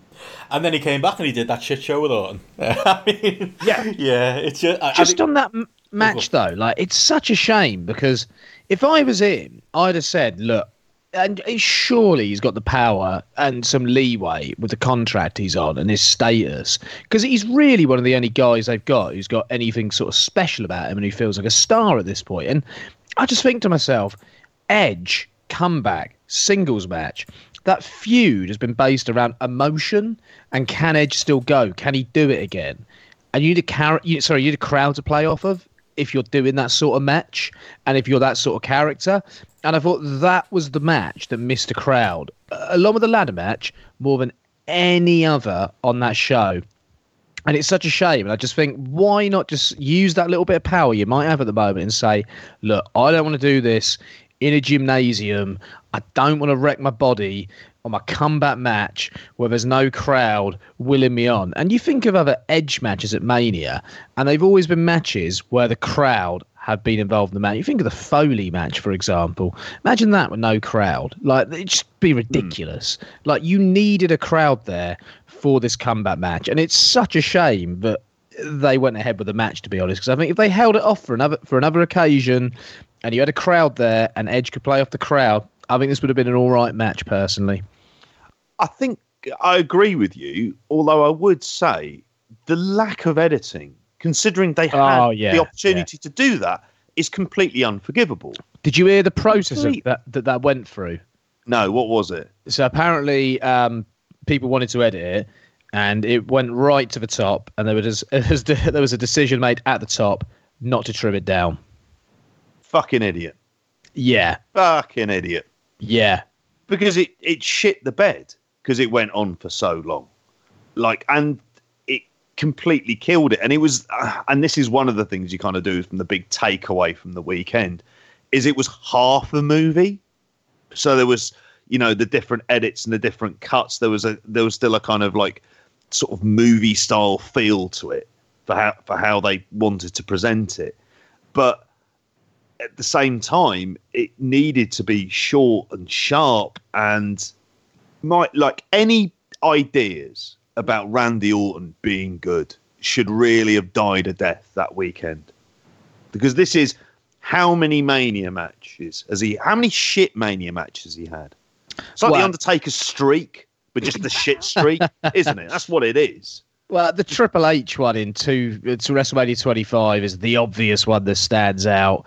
Um, I, I I can't remember other Randy Orton matches at WrestleMania off the top of my head. Like that's Taker the- one, is that the best one he's had? Oh, 21. That was Yeah. good. That but that was like a raw Randy Orton on his way up. He had a good year at that point.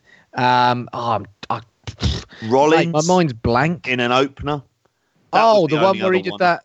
That was the the one where Rollins ends with winning the belt, isn't it? Where Yeah. he does that ma- Yeah. he does the curb stomp into the RKO. That was good. That was a good And- match. I'll give him that. yeah, there was that. But then, you know, how many kind of shit matches have we had in between with it? And this is another one to kind of add to that as well. I'm thinking of what Bray Wyatt, Triple H, Oh Jesus! Cena match.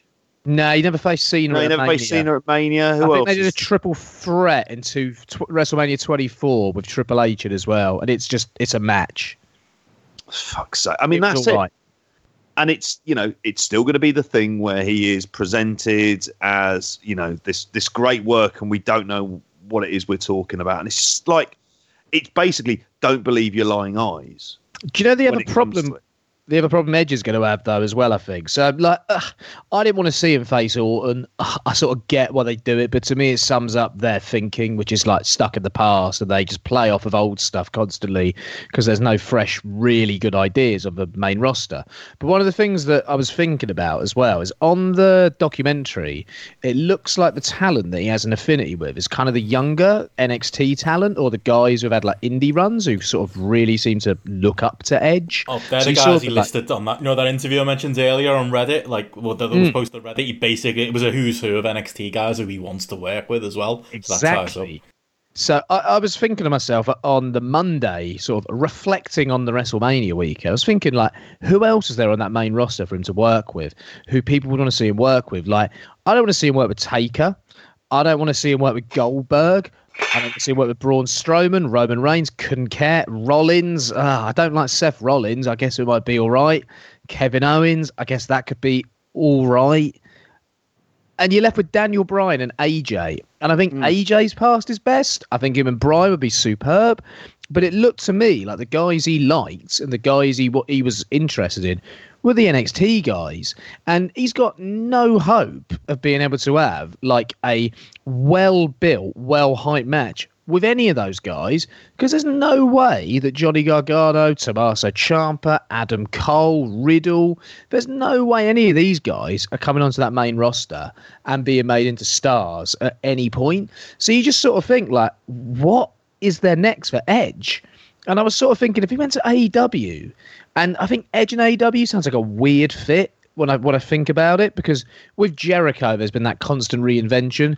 I think Edge was always just given stuff and he just made it work and he made a lot of shit work over the years. But in AEW, something like an Omega feud would have been quite interesting. I think there's potential for him to do something with Jericho, Jon Moxley as well. And you start thinking of who he could have worked with there. And it just sounds a lot more appealing and a lot more intriguing, if anything. And there's no one apart from Daniel Bryan on that main roster that I'd be excited to see Edge work. So I just I can't see this run being good. No, and it's kind of like I think for Edge, like watching that documentary, I think he was always going to go back to WWE. I think he's got that sense of look, yeah, call it absolutely. misguided loyalty, but I think part of it as well, like Bryan, it's I think maybe he'd feel like if he went to an AEW, it wasn't like a legitimate comeback. Do you know what I mean? He was never cleared by WWE doctors, and there'd always mm. be hmm. that asterisk that he, you know, he went and worked AEW, but it's a bit like Kurt Angle going to TNA. He went there because that's the only place he could work, and I think it felt like for him personally to have a proper comeback, it had to be WWE, and he got his big Rumble moment and he got his WrestleMania match that obviously ended up shit in the bed and could have been so so different. But you are right though. After that, after that, that initial okay, now I'm back, now I'm Edge, I'm in WWE again. Like, yeah, what is next? Like, I'd be excited for an AJ match, even if AJ is on the uh, well on the downswing at this point.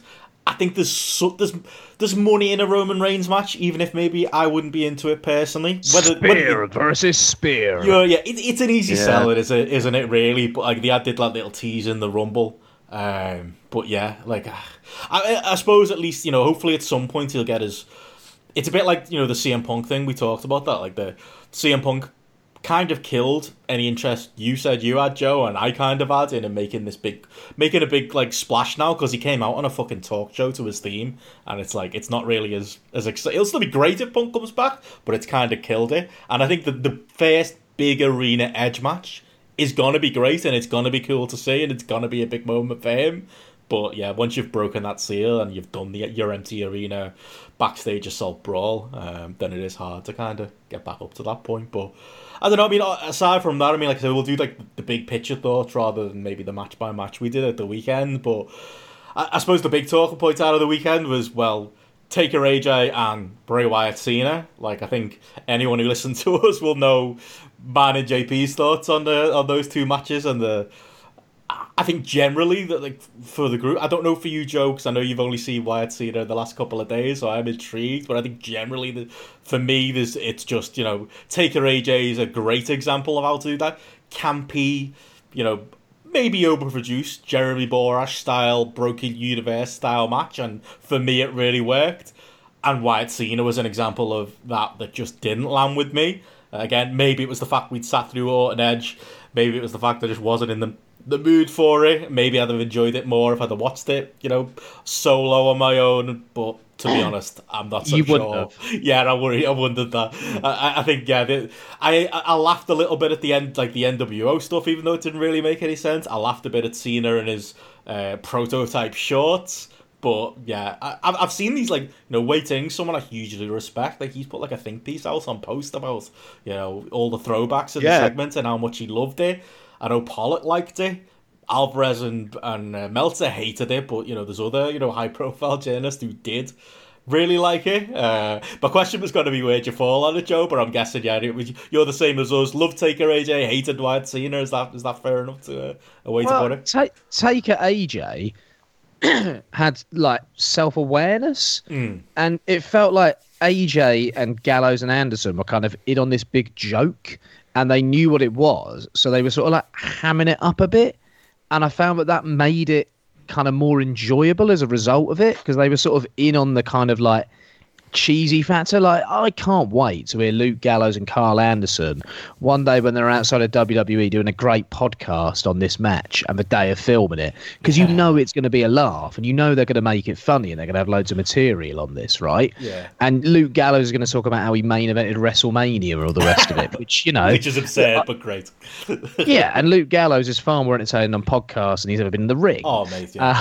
Um, he's, he's never Yeah. podcasts, documentaries. Remember the the Colt Cabana um, Road Yeah. Diaries stuff. Like comes across as the most entertaining, endearing man in the world. You put him in a wrestling ring, and he's just a wrestler in boots and trunks, and he? he's just yeah.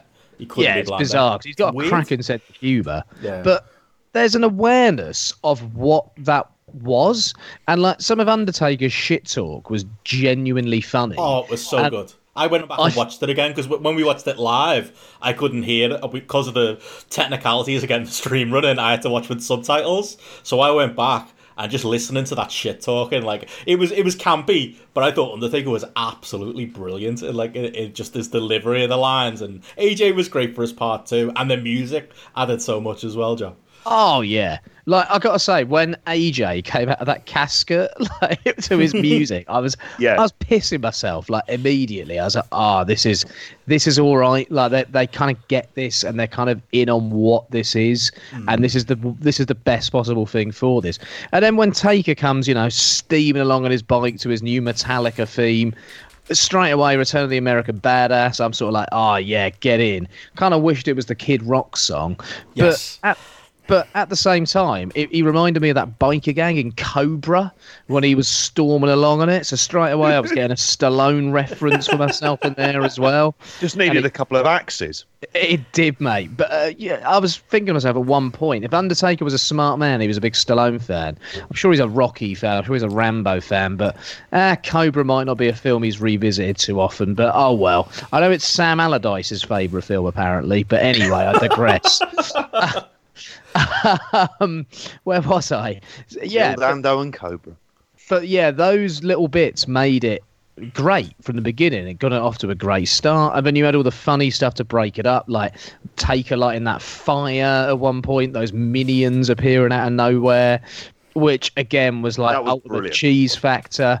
Like, yeah, I wouldn't be happy if my dad walked in on me watching it, but at the same time, if you're kind of in on what wrestling is and who the characters are and why they're in the situation, you're going to get something out of that match. And I'd kind of recommend having a watch of it personally. We're all in on Um, the joke, aren't we? That's the difference. Like I think Yeah. with that, like it's like because Jeremy Borash seemed to have like a heavy hand in producing that, and like you can tell because that was the remember the very first broken Matt Hardy match, the whole uh, the Hardy what was it called that the the one on the Hardy compound, the original one.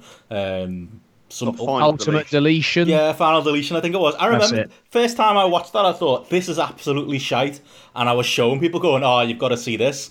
And then I realized I was showing so many people and trying to get so many of my wrestling fan friends to watch it. I was like, you know what? I think this is actually good. I think I enjoy this. I think there's like a there's a charm to it. You know, there's a knowing hmm.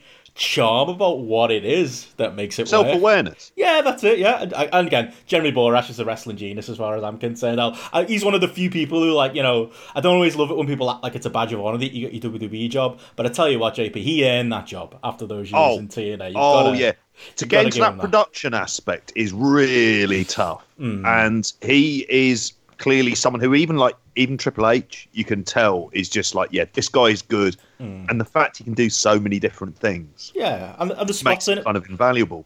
But with with this, I will say it kind of, and it's, this is where we're going to get into it about they've really embraced the we're making movies thing part of the weekend, and this is not something that's going to end. They're going to be doing this a lot because you can see them getting massively into it. But at least this was self aware. At least there was some form of wrestling going on, like in a physical sense, and it kind of it was it was an action scene.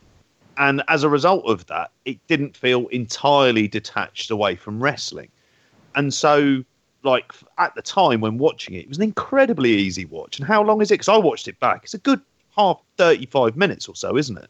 What, The Undertaker? Was it that long? I think so with all the kind of bells and whistles Oh, I didn't realize it was that long. It kind of whizzed by, to be honest with you. it was an incredibly easy. What I, when taker appears behind aj when he's kind of reborn that stuff is i mean that's brilliant. That, that was absolutely brilliant. And it got like i say it had that kind of element of self-awareness to it. Just compared to the wyatt um uh, sorry the wyatt cena match that's not a match whatever that was like in terms of that's a build up to a match possibly you could have it in there, but it, it's not a match in any kind of orthodox form. It felt to me like it was something they'd come up with late, and it was quite an interesting idea that was just executed quite badly and Yeah. probably rushed quite quickly. And I thought there were certain things that were quite underdeveloped in there, and also like I didn't really get what the kind of through line with it was. Like, what were they trying to say? Because to me, that didn't make a lot of sense. And I think they felt that it was a lot deeper than it actually was on any sort of level. So I'm going to compare it. Have you guys seen La La Land? I know JP hasn't actually. No. I know you've seen it. No, it's not for me. It's not really my kind of thing, really. I've seen you've got a poster on your wall in your house, though. I know that. One of my. Yeah, so La La Land is one of my absolute favourite films ever. And one of my favourite bits of the film is the uh, montage right at the end of the film, which essentially looks back on a life or a sort of relationship between the two central characters and sort of looks at what could have been. So it's almost like a fantasy, but it feels like a reality. And you think that something might happen to make it a reality, but there is so much depth in the sequence. There's real thought as the characters, the relationship, um, the situations the characters have been in together, their shared life together. And it sort of sets you up for this really emotional but quite fulfilling ending because you understand the motivation that both characters had and what they gave one another in order for them to live one another's lives. And I was watching this thinking, what relevance are Cena and Bray Wyatt to each other in this manner that we're meant to sort of feel that there's a lot of depth to this rivalry because I barely remember the match in New Orleans. All I remember is thinking the wrong guy went over because it felt like Bray Wyatt died for a couple of years after he lost when he probably shouldn't have. And they're going through this history, and I'm like, what? What is Saturday night's main event doing here? What is that of relevance to the John Cena character? And then, like, I got my girlfriend to watch it with me, and I think one of the reasons I might not have enjoyed it is because we just watched um, Hustlers on Amazon Prime. Have you seen it, JP? No, I haven't. No. Oh, mate, it's fucking awesome. I've heard But it's awesome, and I've seen it on on Amazon Prime. I, I recently had a look and see what was on there, and I was like, oh, I'll add that to the list. possibly the most underrated film of last year, if you ask me. Like I absolutely loved it. It's it's like a female Goodfellas, honestly. Uh, okay, Different I can get on board with concerns. that. You mentioned the magic Goodfellas word. Oh yeah, but in a good way, not in like a, a sort of bad. Uh, you know how often like you see a British film compared to Goodfellas, yeah, that's bound to be shit. Yes. This is in a very good way. It gets the style, the over the top nature, the sort of gangsterism, but the, the sort of concerns are quite different, but ultimately the same as they might be in a Goodfellas. But it draws relationships incredibly well. The set design is amazing. Some of the camera work and cinematography I was kind of blown away by. It also just belts along at a fair pace as well. Like it's it's blink and you miss it sort of stuff at times. But it is a great film that I highly recommend. So me and my girlfriend had finished watching that, and then she reminded me that I had to watch this John Cena Bray Wyatt match. I was like, oh, for fuck's sake. so she sat and watched it with me so that I could bear it. And I found myself having to explain stuff to her, which eh, made me sound like an idiot because I'm explaining stuff that is kind of unexplainable. So, sort of filling her in on what Saturday night's main event is, filling her in. She knew what the NWO was because of my NWO t shirt, but I had to explain what the role of the NWO was. And I'm thinking this, watching this, thinking like, I get what you're going for, but you've not thought through this stuff anywhere near enough for this to connect and for this to work. You've rushed this through and ultimately you've gone for something that you think is really meaningful, but actually it's quite empty and it doesn't make a lot of sense. And it kind of left me quite cold and just like, ah, like what was that? I can see I can see where you're coming from on that because I was fascinated because we had some conversations into it and you were like very much I don't want to see it and then as you know one of the one of the chats we're involved in we're having this conversation with our friend Nick talking about the kind of the idea of this being about really like the deconstruction of the ace all of that stuff is conceptually fine but it's like they've covered stuff that you could have a really good three year long feud or three year long storyline which you end with the retirement and you can call it like deconstruction of the ace. And i think like at various times I've probably pitched to, to both of you about the idea if you were ever going to turn tanahashi heel hmm. the most authentic way to do it is to kind of break down the selfishness of the ace and break that down in, into its very core. And this leads conceptually, like it, it hints at the the kind of the epic nature of it. Because and I read the way the Wei Ting piece, and I do think it's an excellent read. And in terms of the content and some of the stuff they're going for, it's very big. It's very meta for wrestling. It's not the kind of stuff you would expect. And it's almost like being John Malkovich to a certain degree, just directed by Kevin Dunn rather than Spike Jonze. and, and and that's kind of what the, that's kind of what they've gone for Yeah. on this. And he's gone in there, and like the stuff with the main event, the idea of him resembling that kind of muscle brown meathead from the eighties. That's the kind of stuff that they that they would have expect calling him Johnny Large Meat, and he lifts weights so he can't actually do moves, and all of this stuff. You can see these like little subtle digs at Cena himself. The kind of what would have happened if he would have become turned heel, and he would have been even worse than what he already was, but effectively kind of the same. This stuff. Isn't told some in- of that too insider? well, the thing is, it's this is like if you deliver it over a really lengthy period of time as an epic kind of program, you can get real weight and meaning in that by doing it because you've got the time then to properly explain this to an audience. And you can have Bray Wyatt going back to these little segments in history. And I'm not obviously no interest in Bray Wyatt as a character, but you could Well, the character's completely empty. Uh, go on, Yeah. carry on, JP, because I'll make a point after. Well, I was going to say, and, and it's not really about him, this match. It's all really about Cena. I know there's meant to be the aspect of it's about how Cena has kind of held him down, but that's the kind of throwaway link that you said earlier on, where you're going back to a match where really he should have gone over, but there was already heavy doubts about the Bray, Bray Wyatt's ability to work in big matches. That was that was there. That wasn't a, a thing that got kind of he'd suddenly turned shit thereafter after the Cena match. There were there were issues going into that for, for a while afterwards, really ever since he came up from NXT. So that bit for me felt kind of throwaway. And I think it's just the idea of they've they've packed all of this stuff in, but the presentation of it is childish. And it's like, you know, this is the kind of stuff that these are the kind of stories that are really told in stuff like Watchmen Oh, I was. That was what I was going to bring up. That was my Yeah. next point. and let's be honest, as I said to you, Joe, he's more of a big mama's house kind of guy. Yeah, he's not sitting there watching. I, I doubt he knows what HBO is, let alone has a subscription to He it. He must let know alone what HBO boxing was. Yeah, that's probably it. That's probably all he knows about HBO. But in terms of like, so the idea of, of some sort of thorough, nuanced deconstruction is not going to happen.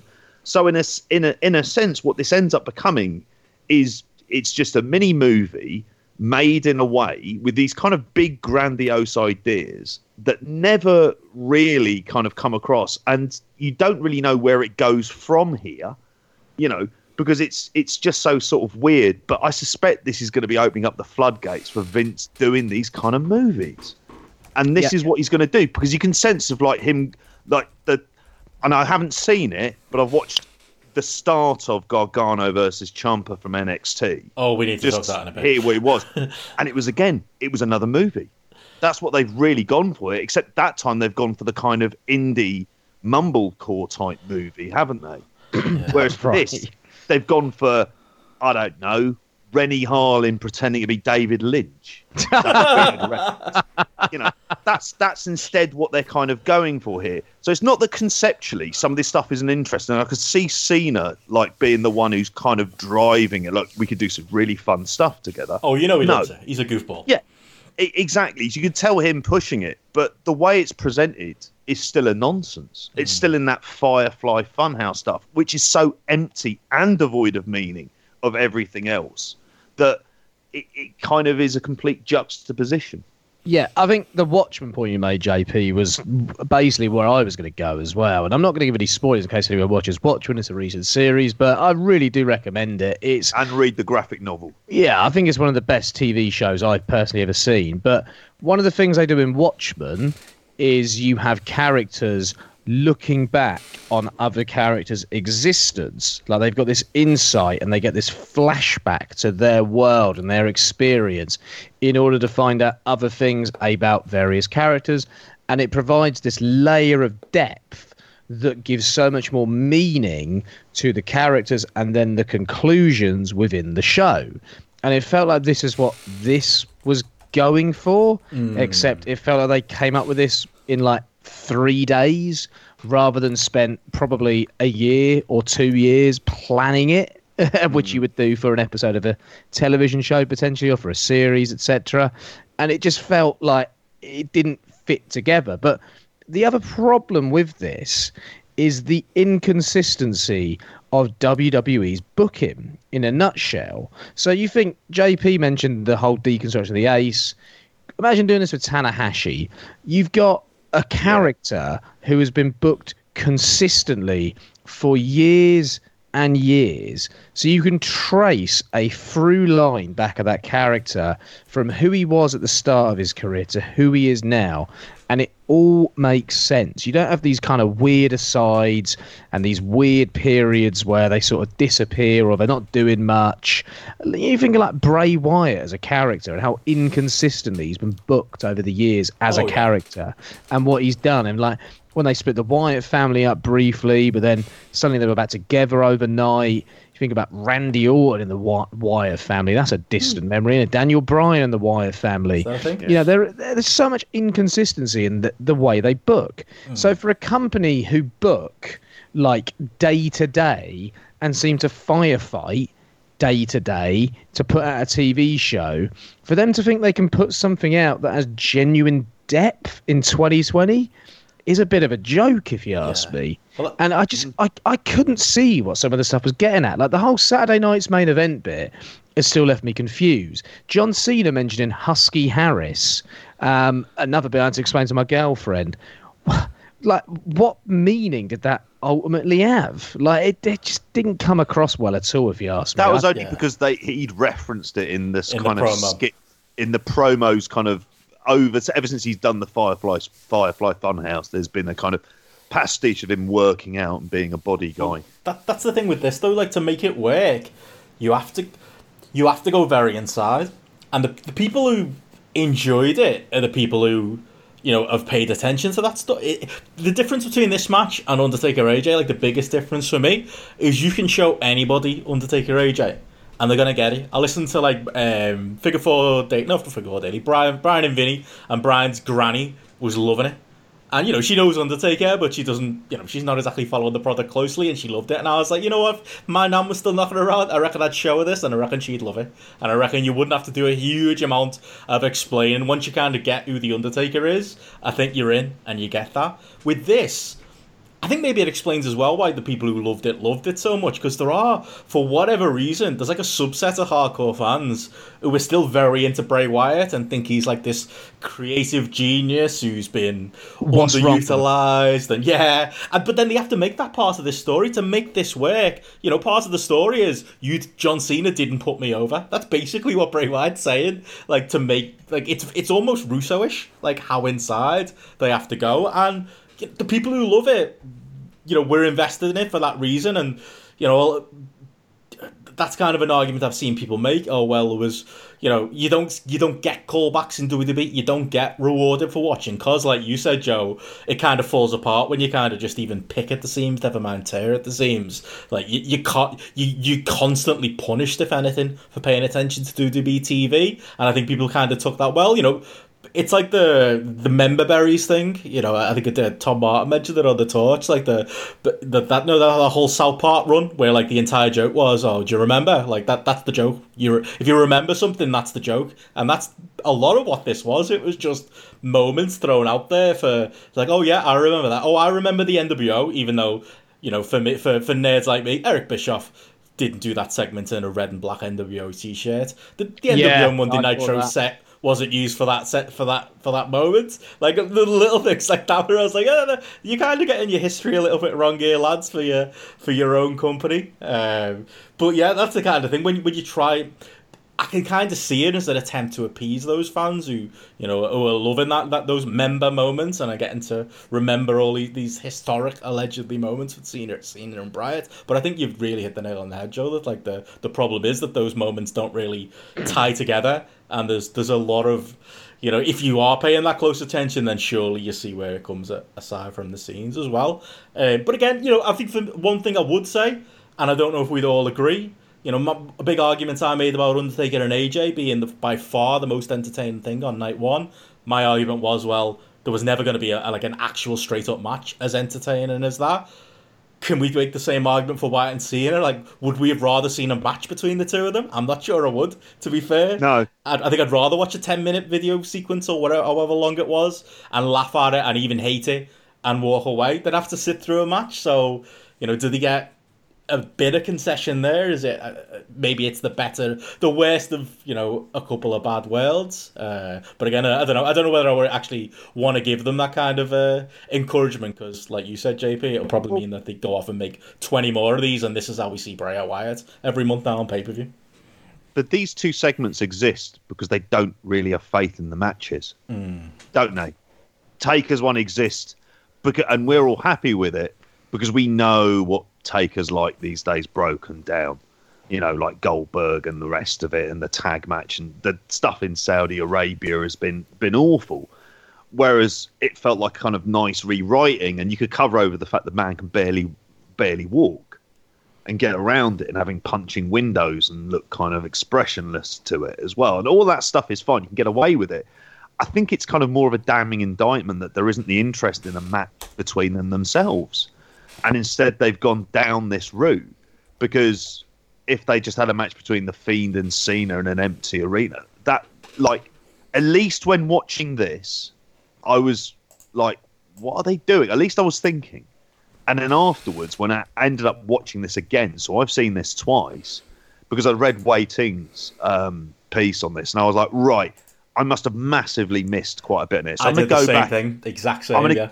Yeah, I'm going to go I'm back gonna have and to have read a look. this now, but fuck watching this again. but yeah, uh, uh, and what I came to was the conclusion of I get conceptually what they've gone for, but ultimately the presentation and everything else it, it doesn't hang its hat on it, and they've done this in an entirely sort of you know in a way that you asked, is it? But is it? Would I prefer it to a match? Yeah, even for all of its myriad of flaws, I'd prefer this to a match between Cena and Wyatt, which is ultimately what this seems to build towards.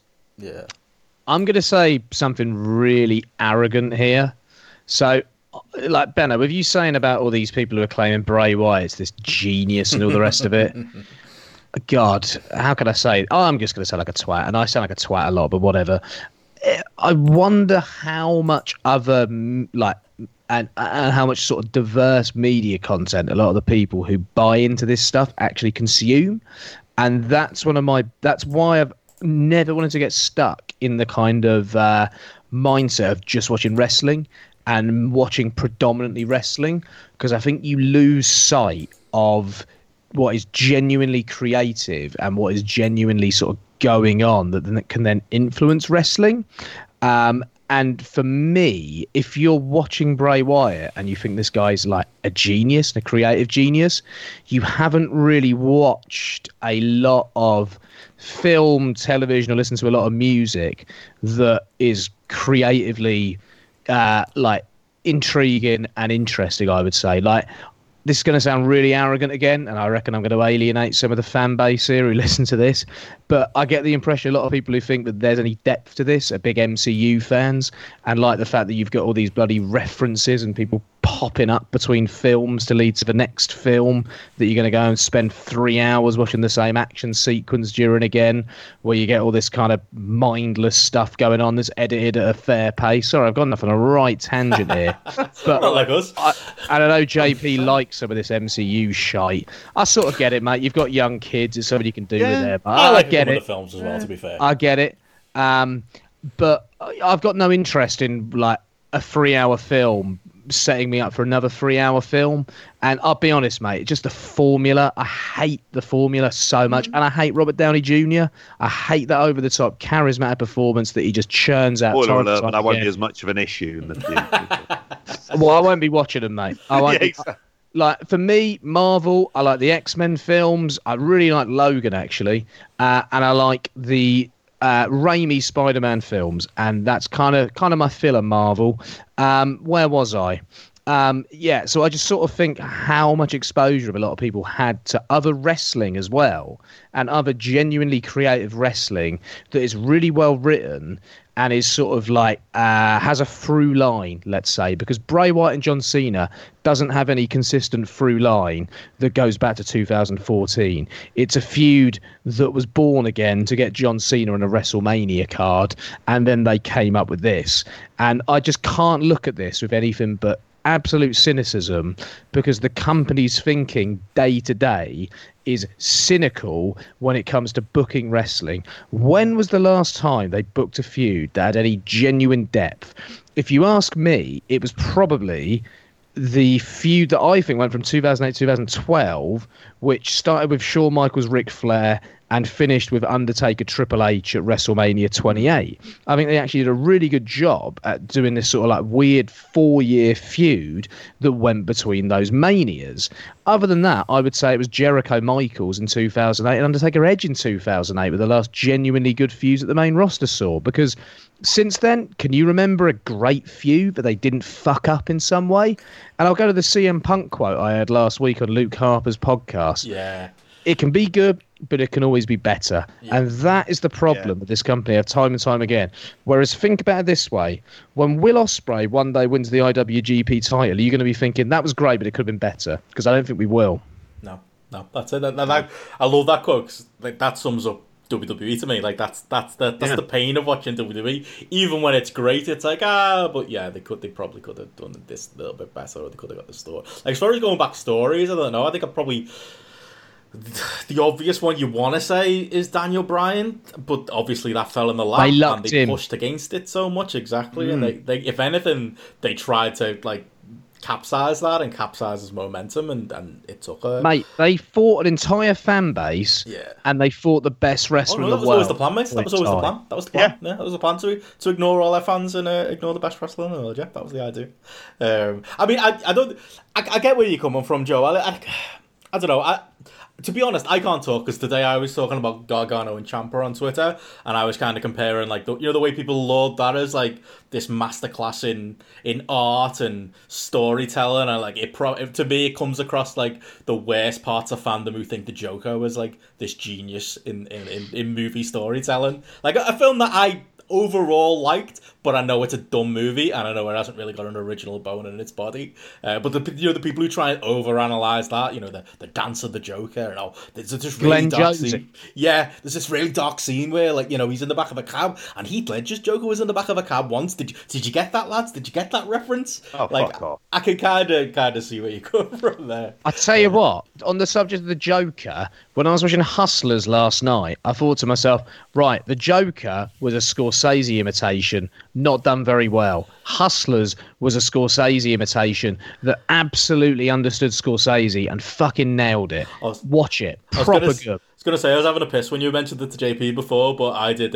Uh, I did watch that a couple of months ago. Female Magic Mike is kind of how I look at a film that like I completely went in with no expectations aside from you know the the, the side effect of seeing J Lo get a kit off and my does she get a kit off in that film? But what a film about like sisterhood Right. and friendship and. You know, being No on the bones Kevin of Nash, heart and being though, is it? desperate. There's no Kevin Nash doing a bad strip dance in the back in the background, but they've got something in common. Those films. I don't really know what the exact through line is. Maybe it's the male. I can see the Magic female Mike. I think it's of the better than. Magic Mike. I think it probably is a better film. Yeah, it probably is. Yeah, um, I like them both. It's though. the- They're both you sold best- me on this. It's the best Goodfellas imitation that I've seen. Mm. I'll, I'll say that for it. Yeah, there you go. Um, but anyway, WrestleMania. Didn't Glenn Joseph love this match? And he loved the Joker. oh, apparently Smallman was going on about how Edge and Orton was uh, was great storytelling or something like that, and a great great match. It was early in the Tour match. of the Performance Centre. Oh yeah, at least we got that. Yeah, we got the tour of performance centre. It's a bit like that uh, that tour of Cork and Hall we got last week as well, JP. Um, yeah, Yeah, but those mate, you could also go to a pure gym and have a look around there because it's effectively the same. One near you, mate. exactly. Also, Well, I don't know on if I can go in, stare on the outside, but yeah, you can have a look through weird. the window. There used to be like a, a pu- there's a pure gym by Aintree Racecourse by me, and it's opposite a KFC drive-through. And when you go when Cool. you're when you're on the treadmill, you're literally in the window facing the people collecting the chicken going around the drive-through. I've always thought that was like partly motivation, partly kind of mean. Uh, Yeah, kick them while they're down. I know, but but anyway, lads, you know, on the on the three mates thing, you know, as one of the the famous three mates said, if you don't like it, don't watch it. So we just shouldn't have watched WrestleMania. So maybe, maybe that's the lesson we learned. Uh, it wasn't for us that second night, but you know, maybe we just shouldn't have watched it. I don't think I've known a group of people than that NXT UK lot who are more proud to see WWE on their pay slip when it comes through oh each oh my month. god, yeah. I bet it comes through and they look all glum, you- and I bet the progress style humble brags are sort of, you know, going through their mind as well. Ah, just that lot this week have, you... haven't done themselves any favours. They've killed their credibility even further, that crew. Did you see Ashton Smith that last week? Where he was, Oh, yeah. He did, initially he did a tweet saying something about how you know he's hoping you know next year that'll be him at WrestleMania.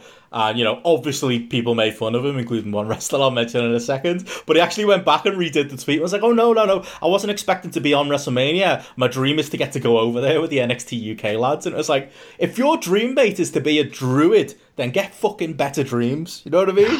but like, no wonder that Mad Kurt jumped on it. He did like a quote tweet, didn't he, laughing at him? And then Pete Dunne got on his sanctimonious high horse about what did he Oh. tweet? It was like not the way. I think that's what he tweeted at Mad Kurt, JP.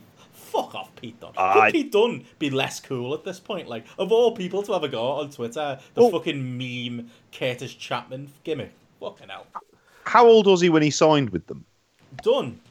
Yeah, Uh, he's in his 22, 20s. 23? Yeah, tw- yeah, something like that. unfortunately, it's just a brainwashing process that happens, isn't it? Mm. And that this is the the the be all, be all and end all, but they're not the way stuff. Fuck off. Yeah, it Yes, is the fuck life. off. like, like, what is the way? Because if the way is the WWE way, then what you're Kiss advocating arse. for is no kind of worker rights whatsoever. Hmm. You know, like I'd, I'd see that, and it's like, yeah, I, I'm not surprised. Hmm. And the fact that they all jump on and like it as well, I was like, well, of course you're going to. Of course. You, you like, and it's it's so yeah, it's so depressing. It just feels so depressing when you kind of see that stuff in there. But fair play, Kurtis Chapman, just for not not giving a shit. Why and not? also, Get us on like. Ashton Smith, from what I've been told before, is a really nice bloke uh, by people we know who are close to the podcast who know him. But uh, that original tweet, I saw him as like, is he delusional? Like, like, come on! Like, there's got to be a sense of realism here. I understand setting high targets or the rest of it, but Noel Clark chiming in in support, I found quite funny. See that one? I did. He's his mate. He, like, oh, oh, that's not his first bad tweet either, by the way, with Ashton Smith. When he signed to WWE and people were talking about filling the dates, like he did a tweet something about, well, why would why would a, a footballer that gets signed to the Premier League still do non-league? Like that that was the that was his analogy for signing to NXT UK as opposed to you know meet you getting pulled from indie shows. The NXT UK is the Premier League and. Apparently, the British Indies are non-league. Yeah, Ashton Smith should probably just stay off Twitter and his mate. Uh, yeah, I think that NXT UK is basically non-league under a WWE banner, Well- basically. You say that on, in while while before we started recording tonight, I did have on in the background. They had um, was it the best of NXT UK on tonight? Oh, had on on in the background, which was just a collection of mass matches hosted by Andy Shepherd, who under other circumstances, I don't know. He work, I think he's the ring announcer, but he looks like a hostage video, which is actually one of the odd odd side effects of a lot of the corona uh, of of the coronavirus and the lockdown. Is that some of these in an entirely different context looks like people have been held hostage, and he actually mentions I don't know if he mentioned by name the coronavirus, but he mentions staying home and staying safe. So no doubt he'll get in all manner of fucking trouble for having said that because it doesn't exist. Um, and it's not something to reference. It's just a unique situation. I think it was referred to on night two of WrestleMania.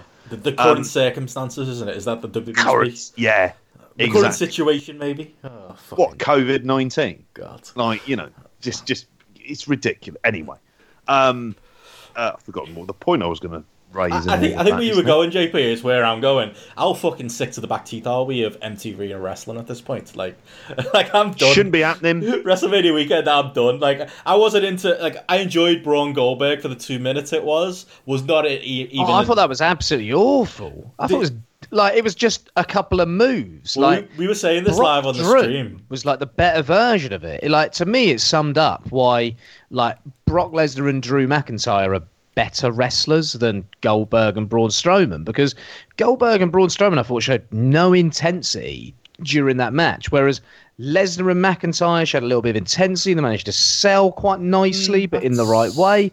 And I was like, actually, for whatever how long that went, for an empty arena match, which was essentially the Brock Lesnar Lesnar formula match, they kind of did an all right job. Whereas I just thought Goldberg, Braun Strowman was here's a move, get up, next move, here's a move. There was no selling, there was no real transition. I thought it was utter shit. I think I went like half a star on Oh, it. well, that, that's interesting because I think we're the opposite. I think maybe because I watched Strowman, uh, Strowman Goldberg first, and they were very similarly So did I. structured matches. Yeah, well, yeah, I was, but I was into Goldberg Braun more again, maybe because it was first, and I enjoyed the, uh, you know, Braun being Goldberg in the Goldberg match. I thought it was fine for throwaway big move. We were having a laugh on the watch along. Yeah, Like, that we- helps it, as well. It was it was fun for kind of that. I hmm. think at one point I was like that, just like laughing away, and then I think I came round to I think it was one and a half stars in the end, saying actually that was a bad match.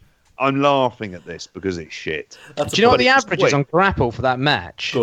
Good. 0.96. That's even. My I, God, I'm the high man on that. Benno, y- you'd you'd sunk a few by that point. I don't know what I rated it. I'm gonna have to have a look. But I, I enjoyed it for a two minute basic squash. But I think the thing with Drew Brock is I think I, I think going into that one because they did go out there and they didn't do anything. You can say maybe they did it better, but they just did the same match again for me, and I just wasn't it. I didn't want to see it a second night in a run. I wanted. I thought Drew and Brock, as opposed to a Goldberg match where, let's all be honest, Goldberg's not doing much more than those kind of two minute big moves matches. I felt like Drew and Brock could have had a match. They they went four Oh minutes. no, I don't they disagree gone with that. Yeah, yeah. I, I get why they decided to just go. I, like Lesnar is, isn't going to give you a match often anyway, is he? So I got why it was like, there's no crowd here. I'll just do the basics. Like with Goldberg, I think Goldberg is a is another wrestler that needs a crowd because his spots. You think of the Goldberg shot on the way to the ring. Agreed. You think of his entrance and how he walks to the ring. His is about a spectacle. It's about an aura. It's about creating an atmosphere. And then you know you're going to get this in really intense couple of minutes or however long it goes. Whereas that was all stripped back with no fans. Mm. So I think him and Edge were the two wrestlers on that card needed a crowd more than anyone there. And I think I think Cena was smart enough to know that as well, which is why they went down this route. Yeah, mm. even though we didn't like it, it was probably the right route. Um, mm. Yeah, I don't know. Like I say, I prefer that over the two, but I've got, I'm pretty close on both of them. Um, but I think overall, like three stars on that main event. On Simply because Drew Brock. You're the high man on Goldberg, Braun Strowman. Ben. No, three stars. I'll take it on Drew on Drew Brock, I think I went three stars. Simply, I, part of the thing was two point seven. I went two and a half. I've I've seen interviews with with McIntyre afterwards. He was on with Ariel Helwani, and I was having a listen to that. And he's incredibly engaging. He's kind of what they really want in a champion, in mm. terms of someone who can you know, speak to the mainstream press, relatively speaking, in, as a normal human being and be kind of presentable. In the same way that Cena was was able to do that, you know, he's got enough natural kind of wit to be able to kind of be able to talk in a oh, improvisational oh, comes way. across great. He was great on that. Did you see the documentary they did on WWE uh, on WWE Network? No. It was like. Um, it wasn't 24, but it was like the other series they do, like following them around leading up to the match. And they actually mention the coronavirus by name and talk about him almost getting stranded in Scotland on a plane. Like, it's the most un WWE 40 minute documentary you'll see. That should have been on TV rather than Raw. Like, it made me invested in Drew McIntyre as a person. Oh, yeah. As opposed to the character he is on TV. I still, know, I still don't think he's a well beast, and I still think he's, you know, for uh, a while he was underrated. Now I think he's wildly overrated. But it got me invested in him, similar to that, Leonard Stock did. I think it's really dependent on what happens when they have because what they should be doing is having a rematch between the two. The first big show that they do, uh, once the lockdown is over. That's the only way you can do it in order to try and cement it. And then you've got the story of a pissed off Brock Lesnar wanting to get his title back, which kind of adds a bit more to it. And I think that would be that's the dynamic that will really test out how good Drew McIntyre is and how over he is and how he can work that kind of big main event and being able to respond to the crowds and to be able to react to the atmosphere and know what to do. Mm. Yeah. Well, yeah. Don't sound convinced, but there you go. no, I'm not convinced because you know it's again, it's for me as we said on the night, like Drew getting his big moments here in front of the empty arena, and you know yeah. he's talking into a camera because there's no people there, like you wait a couple of months, don't you? Like, you, if you've got faith in him. If this was any other company, I suppose it's WWE, so they probably would have lost interest a, a couple of months down the line. I don't know. You, you'd have him look good, and that's why I would have maybe laid the match out differently, and you I would have had him just look good in defeat to Brock, uh, and then you can. But you mentioned the, the problem rematch. there that they would change their mind. Mm. So in a sense, if he's ever going to have it, it's like it's either now or never. Mm to yeah. be with them. Otherwise, he'll be at the point where if you didn't do it now, he's kind of never going to be at that point of going over on it. Mm. So I get it, even though I wouldn't have done it. No. But then I wouldn't have had the entire event. So I suppose it's kind of redundant what I would think on this front. And and like I say, I'm kind of more willing, I think, to give McIntyre a chance at, at seeing what he's like in, in the main event scene. Mm than than a lot of others, like including Rollins or whoever. But yeah, but yeah, I mean, what what you you said that there, like you know, over like an empty arena weekend. What do you think like the the buy rate this does? Do you think like do you think this does better than fuck all? Than than than yeah. I was convinced it was doing fuck all, and as I mentioned last week, you know, Brandon Howard maybe listening to WrestleNomics radio kind of taught me around a little bit with his idea of well, you know, it is a, it's an empty there's, there's nothing else going on. There's nothing else for people to watch. You know, maybe, maybe it'll do more interest from that point of view. I don't know. After after night people one got of, better, better um, things to be spending their money on, though. Surely, in terms of the pay per view, you'd think so. After night one, I was done. Like if I wasn't doing a podcast about it, I would have struggled to watch night two. Uh, I don't know. I do really wonder. Like it, it's. It, do, I don't think it does better than last year, but does it do? You know, are we saying there's more than you know a million and a half network subscribers right now? I it doesn't feel like it, but it really could. It is anyone's game because of the fact that nothing else is happening. The only appeal I'm getting from the um, uh, from the WWE network is going back and watching all the retro stuff mm. at this mm. stage. That's where the real value is of the WWE network at this point in time. Mm. But as I said at the start of the show, like new content doesn't need to exist. This show shouldn't have existed. AEW shouldn't have existed. The only one that should be going on is MLW because they've got a whole show taped in uh, in Mexico, which I'm sure they're going to end up spreading out over about six weeks or whatever. Yeah, I think I'm done with MT Arena Wrestling for a while. Um, I found watching that second night of Mania hard, and I had to wait a few days to watch any wrestling again, even though, you know, I'm not going to be watching wrestling at Empty Arena. Um, and it took me until, like I say, yesterday to watch the Drew Brock match and the Cena Wyatt match. I just feel burnt on this empty arena stuff at this point. The first week of AEW was great. It was fresh. It was interesting. They managed to pull something out the bag. It now feels sort of morally and ethically wrong. Yeah. I know that Yeah. AEW taped other stuff last week, but it still feels just a bit wrong. And the fact that they're advertising like Money in the Bank as going ahead in May, like they're going to do an evening of ladder matches in an empty arena, like. I just think I can't watch any more of this now until crowds are back. Like I think basically I'll start watching current wrestling again when New Japan starts up because I think it looks like Japan will probably start up before the US again. So yeah, it's more than likely that once New Japan starts up again, I'll be tuning in. But even AEW, I've got to take a break from now. And as much as I've been invested in stuff in AEW, I don't need to see what they're doing in front of an empty arena. And hopefully, when they jump back on board, that'll be where they continue with the main feuds anyway. Because that Omega Nakazawa match sounded like my idea of hell. Oh yeah, yeah. That's it's bad. You will not enjoy it one bit. Uh, You last- watched- Yeah, I, wa- I watched the, the, the last night show today. Like I enjoyed. I enjoyed Lance Hoyt's squash again. Um, Yeah. I keep calling him Lance Hoyt. Like, Lance Archer. Love Like, those Moxley Hager packages. Yeah, they're doing a good job of that. To be fair, it's fucking. God, Jake you two are braver than me, aren't you? Have you managed to watch it? It was something to do, mate. Yeah, that's the thing, though, isn't it? indoors to a global pandemic. It was just, it was, I was doing other stuff. while Yeah. it was on. Certainly during the um, Omega Nakazawa best friends match, which I just had no real interest in whatsoever. But Do you like- enjoy it? though? No, well, did I enjoy it? I enjoyed bits of it. I'll, I'll always enjoy like a Lance, Ar- Lance Archer squash. Yeah, I was into that. there there is a kind of like in essence it was enjoyable for that and even though they shouldn't have been there and they certainly weren't six foot apart they had the whole wrestlers stood at the side thing again because obviously it's part of the same series of tapings that they've done which i don't think they're allowed to do anymore because they did all that in georgia and georgia is now on a lockdown i think um, because their, gov- their governor didn't realise that people who don't show symptoms could also carry the virus, even Oh, though right. that's clearly available. Yeah, Republican governor used uh, vote voter restriction and stuff in order to win. Yeah, cheating scumbag. As I've said before, voting has consequences. These are the people who take charge when the shit hits the fan. It sounds like the Republican governors have done the worst job in this, though, doesn't it? Oh, well, the Republican Party might as well just be renamed the Bastard Party because that's what they are. yeah. I mean, like they behave like comic book villains. It's almost like what's the wrong side of the argument we can take, and we're going to go with that. Mm. What's the most self-serving? Art? So they had an election in Wisconsin, and they Yeah, I wouldn't saw postpone this. It. Yep, yep. They wouldn't postpone it, so people were queuing up. So it was literally, if you want your right to vote, you need to risk your life. And they had five polling stations, so you can imagine the queues. it's fucking crazy, isn't it? Has there And been a it's spike? snowing. In, has there been a spike in cases in Wisconsin as well?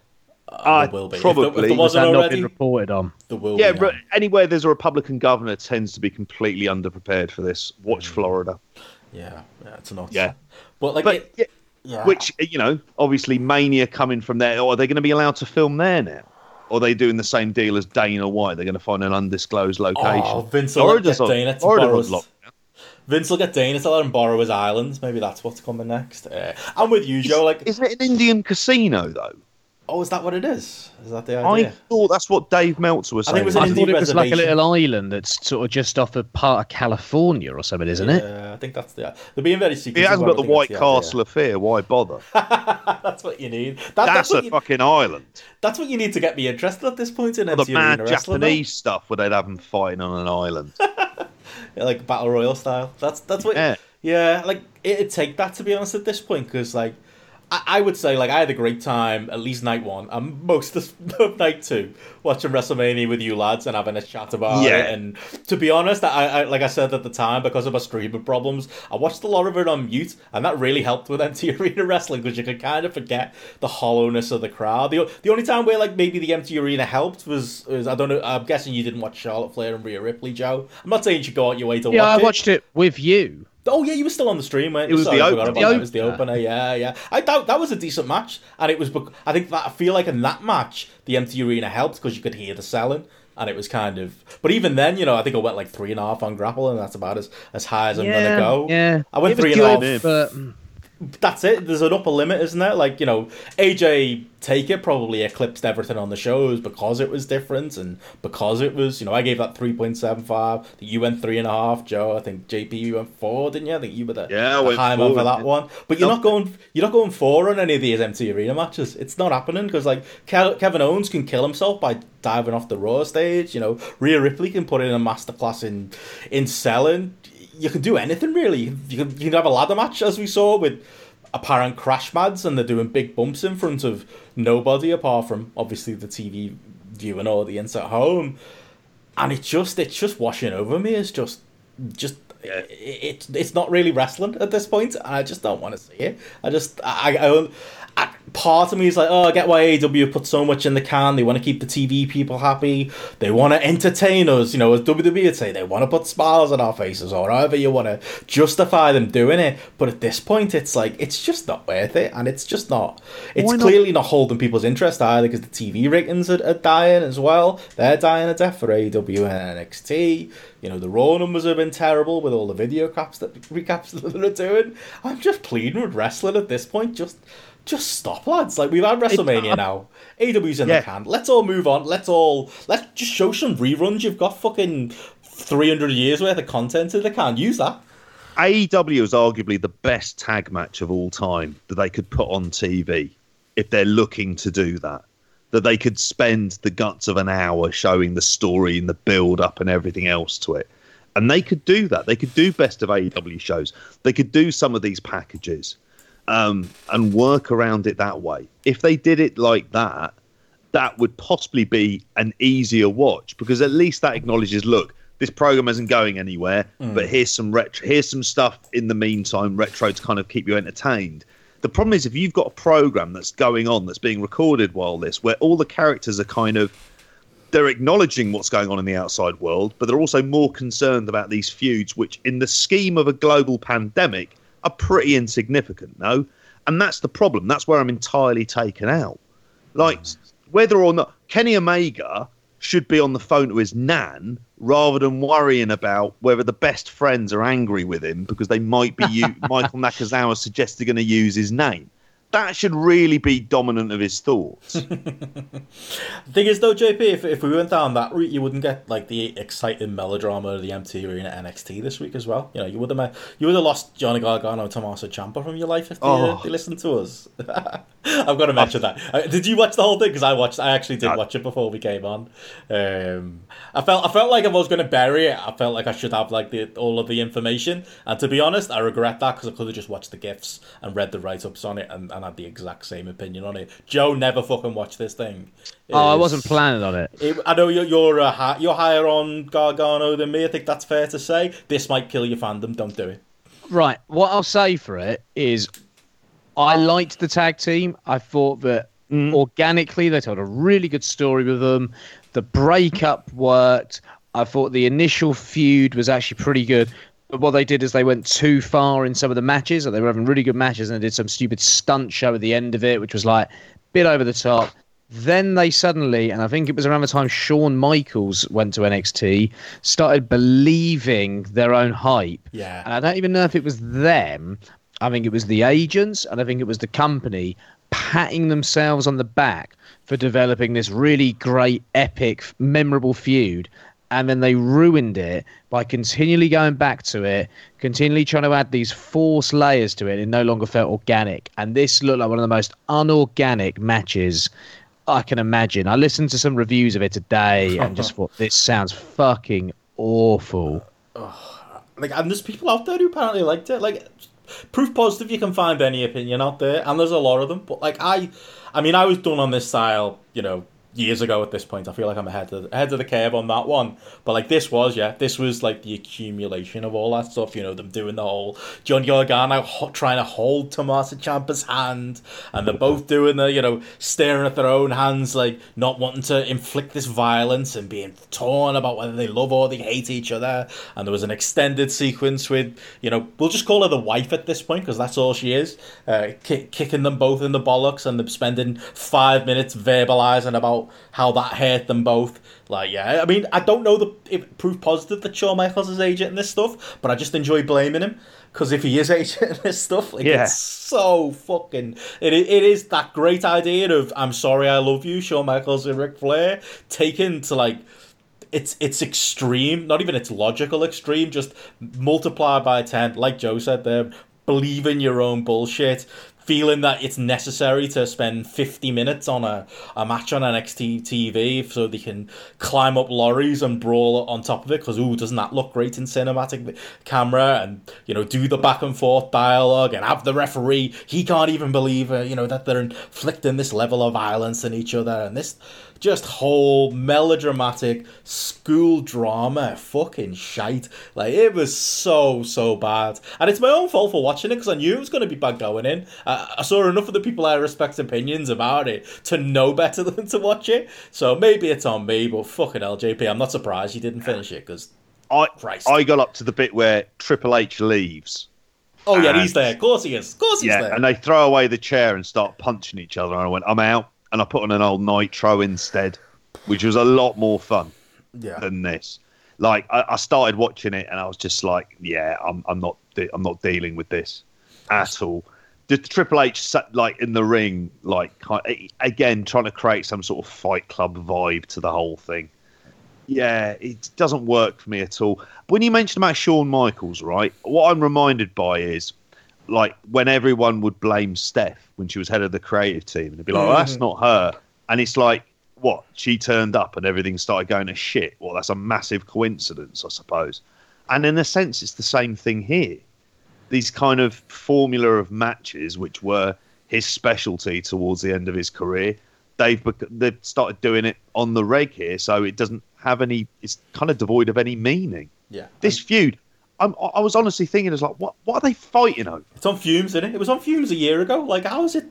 How is it still going? Like, it says everything about like what you what would you like current NXT. Feels like I wasn't even a father at that point when they started this feud off. It, it feels like they were going to end it a year ago. Yeah, And it felt like, like you say, it was on fumes, but they could have done the Gargano title change, which then done at that point, and that was due to be a big moment. And then obviously Ciampa got the injury, so they did the Cole match, and then they did the the he made up with Gar uh, Ciampa at the end. It was all a nice moment. It was like, okay, that's the feud over with, and then they put them back together as a tag team. And I get that as a one off, but then they did it for a few matches to lead to this fallout again, because I think they basically wanted to do the match at Mania this year, but they would have done a Mania last year on the NXT before Mania. So I'm sort of like, all right, I get it, but I don't think they're kind of like reading the room no. because I think people are kind of past it now and wanted to move on. And yeah, I've got no interest in this whatsoever. Uh, yeah, no, no interest. There's just no humility to it. Is the thing. Like you know, we we people might have expected us to shit on Taker AJ, but I enjoyed that because it knew what it was. Um, you know, it didn't take itself seriously. This is taking itself seriously to the point where they yeah they think a a 50 minute match based around you know staring into into each other's eyes longingly is a, a good idea. Uh, It just it, it tells me what like I, I'm just I, I don't think I've ever been less interested in NXT, and it's been this has been an ongoing story for me over these last two years. Like I, hmm. there was a point where I thought NXT was like the best thing in wrestling, and obviously AEW took over as the hot new thing, so it kind of lost a bit of shine that way. And a lot of guys like Gargano went to the main roster and failed miserably because of you know Vince and the way they were used. So that kind of took the shine off as it being like this supposed future of wrestling. And at this point, like I don't think NXT could be any less for me. I'm just not interested in it, and I think a lot of it, it it's these heavy-handed, very serious, melodramatic main events that's the main culprit. But there's a lot of other problems as well. It's not fun. I started. I was watching it tonight, everything up to that main event. Again, just kind of had it on, and I didn't find myself like enjoying anything. I didn't find like a, like there was no riddle there. So immediately the kind of, and I thought one of the great things about Riddle was Riddle was light-hearted and taking the piss. Yeah, I think if you think of it like Star Wars as NXT, it's kind of like he's your Han Solo figure. He's there. He's kind of taking the piss, and you think, yeah, I like this guy. He's all right. He's not into this kind of force shit, which is what everyone else in that company seems to be obsessed with. That kind of epic and being stoic and fighting for everything, as I hear every fifteen fucking seconds. It's like no shit. If you weren't, I'd like someone to appear and go, do you know what? I haven't really. I've put in forty five percent best, and look where I am. Brilliant. Go, go me. I prefer that kind of character at this point, but they don't have like apart from that. It's so. Um, what's the phrase I'm looking for? It it tries to feel so worthy. It's just like kind of like an Oscar Yeah, it's bait. the It's like an Oscar bait term. film. It that is, you yeah. make Oscar with big bait's the way. actors Yep. based on this, and you go, "Well, here are these great wrestlers we've taken from. Look at their independent work when they've done all this stuff, and we'll put them here on this big stage and a big budget, and it just doesn't work." Feels like you know, and Will Smith was desperately trying to win an Oscar for a few years. We started doing serious roles. Yes. and like Pursuit of Happiness was pretty good. And he did that sixteen pounds film, which Oh, was so bad. shit. Yeah, yeah, it reminds me of that sort of phase. Like JP, that was a great. Worthy is the exact term I would use. Can I just give you an update on Well- UFC? So I was looking up the venue, and apparently it was going to be in Lemoore, California, All which right. isn't an island, um, and it is a pla- It's just it's near Fresno and San Jose. It's a Meltzer land, um, and looking at it, it's at some hotel, resort, and casino. That when I go on the website, it says it's closed due to COVID nineteen. So that's odd. Uh, so maybe they're open especially for Dana. Perhaps he's fucking one of the strippers there or something. Um, but then when I googled it, it I got an article from the Daily Express that was printed or published six minutes ago at oh, two minutes past 12 or two minutes past midnight that says UFC 249 cancelled. Dana White forced to scrap controversial event amid coronavirus crisis. But is the Daily Express. No, I'm just reading it. John, John Pollock's done a tweet. He said, quote, from, quote Dana White, today we got a call from the highest level you can go at Disney and the highest level at ESPN. And the powers that be there asked me to stand down and not do this event on Saturday. Brilliant. Stand down. What a payoff. the cowards at Disney. That'll, that'll, that'll earn him some brownie points. Oh, I love that so much. Oh, that, that, that's cheered me up after um, spending that long talking Gargano and Ciampa. It has. it's because imagine how mentally he's going to be going after this. Oh, mate, strippers will be all over him. Honestly, the notes will be flying all over the place. Oh, powerful man like that don't like being told no, Yeah. especially after he's probably spent millions on getting this set up. Oh, that's brilliant! I'd love that to happen to Vince next. Hope uh, hope Fox come for him next uh, if he tries to run any more shows. Oh, amazing! Uh, before we move on, uh, JP, what did you what did you give Gargano and Ciampa? By the way, I'm, I'm curious. I, I, I matched Andy Ogden and I went one star Well- on the grapple app. I've I've only seen at best four minutes, so I'm not in a posi- position to judge. Looking at those four minutes, my instant reaction being nope, not not even me, Wow. not even me. And I'm very much the willing canary. All I'll watch that shit. Don't worry. Like you two know that as well. I will happily seek out bullshit. Just more or less to hear Joe just go, why would you bother? Um, so You do Yeah, waste and yourself even a I lot can't be- shit, mate. I do. I I, I kind of do it more willingly than I'll ever let on. Um, But not not this week. I've been watching a bit of the uh, best of the Can-Ams that WH Park again doing the Lord's work with a with a bit of classic uh, Can-Ams all over the all over the place, all over all Japan.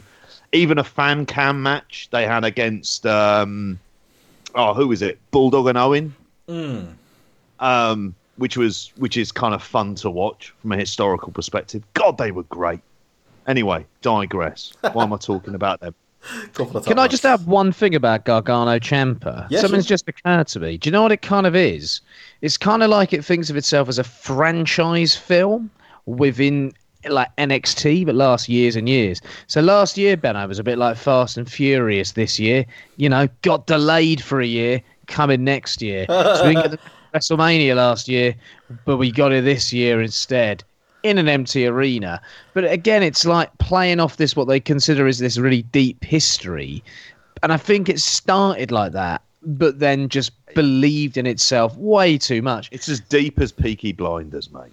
Uh, for, yeah, uh, that's a show I didn't like. Um, for me, it's another MCU Yeah. of wrestling. Sorry, JP. And the people who love MCU are going to love it as well. Um, I, I, I, you know. I, I Unless you quite like MCU, but I, I get where you're coming from. They're not for you, those films. No. Um, I suppose we've uh, we've run a little bit long. Uh, it was a WrestleMania podcast anyway, but you want to talk Yeah. a little bit about uh, Secrets of the Ring? Um, Yes. the last two episodes. Uh, yeah, the, a bit of a bit of a kind of not downswing from the Benoit episode, but, but obviously that being such a big news story, I think they've kind of the two episodes that have followed it, they've gone with maybe lesser stories. Uh, I definitely enjoyed the New Jack episode more than I did the Brawl for All episode, although it did have its its moments. I thought uh, Bart Gunn particularly was brilliant in the uh, in Yeah. the Brawl for All episode. But my God, that New Jack episode, like we talked about it a little bit at the weekend, but like they they I feel like they really got worked by New Jack on that one. I thought a lot. There were, don't get me wrong, it was interesting, and I'll watch New Jack, you know, cut a promo to camera any day of the week. And you know the, the going through you know the, the stuff in Smoky Mountain and his mindset towards doing like the the promos where you know in front of you know fans that weren't uh, obliging to a, black tag team turning up in there in their in their part of the world and then him going nuclear on them with OJ Simpson references. And what was the OJ line? It was something like uh, congratulations to OJ that's two two two less we've got to worry about. Like New Jack was fucking awesome in his day and I enjoyed all the footage and stuff and I kind of enjoyed revisiting you know as horrible as the mass transit story is like actually seeing footage of that I'd not seen it before but I did feel a little bit like New Jack worked them a bit you know trying to make out like he legitimately threw Vic Grimes off the scaffolding when that was clearly a wrestling throw, and there, there's definitely footage out there of them being friends since.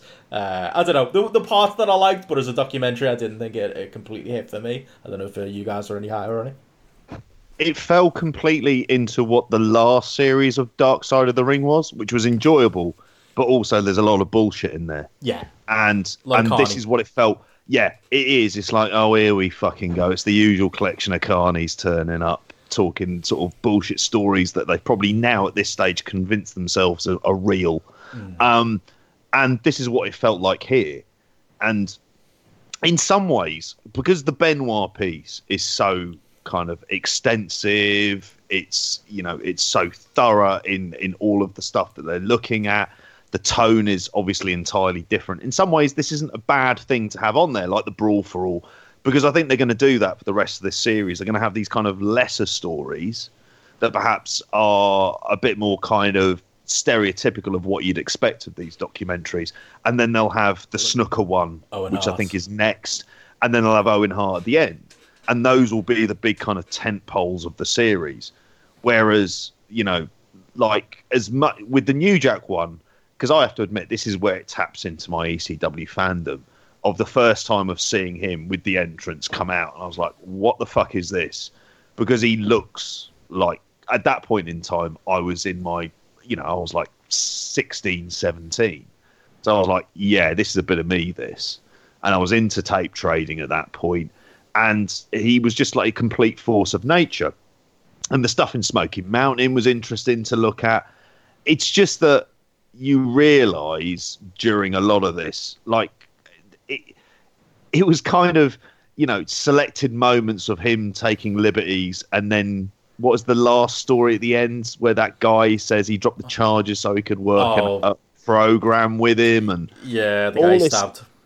and at that point i'm going that's probably bullshit like and that's and that's the problem whereas i wasn't doing that during the the benoit documentary as hmm. different obviously as that was. I wasn't there going that sounds like it's likely to be bullshit which i even thought during the bruiser brody one in the last series was meant to be the big one where you realize abdullah the butcher's just like working you during, during the whole thing.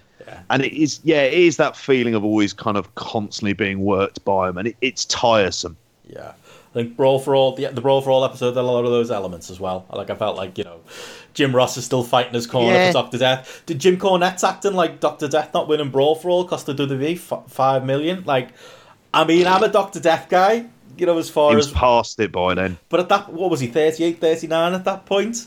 Like, Yeah, I- he was I- pretty broken down. do we really expect this shooter who drops people on, on their head in Japan to come into 1998 Vince McMahon world and be like this over heel against Steve Austin? Like, ah, I still, I still feel like yeah, we're getting worked by the lads there. Have you, have you seen both episodes though? Did you see that one? Oh yeah, yeah, I've watched both of them. Yeah, my thoughts on the New Jack one basically echo uh, JP's. If anyone, I've not seen a lot of that Smoky Mountain stuff. I'd seen like one match and one promo there before. I think on um, so that Night of Legends show they did in like was it '94? The one that's got Jericho, the Thrill Seekers, Jericho and Lance Storm against. Um, Oh shit! I can't think of who they faced. You, you know the match. I mean, the one where Jericho wrestles with the broken arm. Um, Not the heavenly bodies, is it? The- I think it probably is the Heavenly Bodies because Yeah, they were would be, wouldn't it? it was them and the Rock and Rolls, wasn't it? There. Yeah. Um, but yeah, I'd not seen a lot of it and was kind of fascinated by that stuff. The ECW stuff, it was you know fun to see again. New Jack's just a fucking wild man, isn't Oh, he? man. And it just felt like they were the documentary makers were completely drawn in by him. Yeah. Mm. And you know what? What a carny to kind of draw them in. And again, to me, it spoke volumes as to who was advising this and who the other people they should have got on board. They should be getting a Meltzer on board. They should be getting a Pollock on board for this. Um, someone who they can run pa- this past in sort of an editorial to ask about various decisions, various stories. I think they made a massive mistake in the Brawl for All episode uh, by giving in to the Vince Russo, Jim Cornette bollocks Oh, it was too Yeah, that was a it? complete aside. like yeah. I sort of got the Droz D'Lo aside because you see Droz like how he is, and you, you like if you're You want to know more, someone don't you? Who doesn't Yeah. know Droz is? You're kind of thinking, oh, how did this happen? I sort of get that. I didn't think it was necessarily structured into the, into the documentary very well, and I thought they maybe could have done it earlier when they introduced Droz into the piece. But the fact they gave into the the Cornette Russo stuff, I was just like, Again? ah, you've fallen hook, line, and sinker Yep. for this bollocks. That I don't. I, does anyone care about it? Because I'm I've no, No. interest in it whatsoever. What episode was it last year they did it in? Because there was another one like this, wasn't Uh, there? Montreal. Montreal, of course. Montreal, and it, the the it, it devolved into Cornette Russo bullshit, and that didn't come off well. Like Cornette just comes across as a crazy old man, and Vince Russo comes across as delusional as he always does. Yeah, that was that was not the thing to focus on here. Like Bart Gunn was the thing to focus on. He came across as like a real human Yeah. being who like he was quite empathetic, wasn't he? And you were kind of watching it, going, oh, "I wish, you know, I never really liked Bart Gunn, but I was like, oh, I kind of wish he got his chance. I kind of wish that MMA training had come off and he got that uh, that rematch with Butterbean that he was after. Um, they were the elements to push more on, you know, give you more background on than, than that. Yeah, I was watching that thinking like, okay, he won. Why on earth would you resent him for winning a shoot tournament? Like, doesn't this sort of sum up the entire problem with that that company? Like, Yep. he wasn't the anointed one, therefore fuck him. It's like, hold on, I don't think Bart Gunn was great by any means, No. but have you seen his stuff in Japan? Like, he was all right in all Japan. Yeah, I remember. there, like he was perfectly fine in a tag team with Johnny, Johnny Ace. Ace, yeah, they were tagged in. Yeah, Yeah, yeah. and, Like I've seen a couple of matches before, absolutely fine. Mm. Like they could have maybe given him a manager, maybe tried to give him something coming off it. Like you just think were, there was there was worth a go. Could you give him a pay per view against Austin, or even for an intercontinental title against someone? Could you give him a wild match with Foley at that point, possibly? Like there was something you could have done with a bloke rather than just sort of say, "Oh, we got nothing for you." And it sort of says to me what their priorities are and how they prioritize certain wrestlers, and they resent people for getting over. So it just felt like um, where we are now existed 22 years ago, if anything, which uh, you know is kind of wild. But Bart Gunn, I thought was a good bloke. He came across well. I liked him. Um, one of the things I was amazed at was that Brawl for All lineup. Like I didn't remember Yeah. some of the guys in there. PCO was in there. I didn't yeah, know that. that blew my mind with his one eye. Yeah, I'd completely forgotten about that. I didn't. I didn't remember Droz being in there. Um, I didn't know Dan Severn pulled out. I'd, I'd- like this is stuff that I'd probably read about before, but just forgot about completely. I remember this at the time it was happening. yeah, Yeah. like Severn, it felt like there was much more of a story there that wasn't told as well. I think he kind of worked out, didn't he, that it was making him look bad. I think that's the, the Yeah. He kind of realised, yep, these rules are bullshit. I've got stupid gloves on. I think Steve Blackman had the same realisation. Didn't he pull out after training or something? I don't. Did he even Yeah. make it to any fights? No, he never made it to any fights. Yeah. And yeah, Severn pulled out just yeah, he knew that it was going to be a case he might get hit by a lucky punch. He was never a striker as an MMA fighter. He was taking you down and wrestling you on the mat. Yeah. And he wasn't able to do any of that stuff because they mix and match the rules. Did you Um, listen to Meltzer today on it? I did. Mm. I Didn't did. he say that he pulled himself? No, didn't he say that WWF asked him to pull out or something?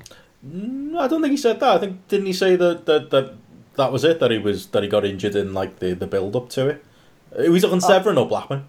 No, Dan Severn. Dan Severn. Yeah, because I think Severn was Hmm. in the case he pulled out himself because he did he, he kind of saw it going badly. I'm sure he's. I'm think he's on record saying that. I'm sure I've seen an interview with him before saying Okay. that. Unless there was I like a conspiracy because they were desperate to get Doctor Death over for whatever reason. So that, Did- that wouldn't surprise me either. Did I miss something in that documentary in the sense you don't see where what Mike Barton's up to today? Electrician. Yeah, he said Oh, he- he's an he's got a electrician. day See- job. Yeah.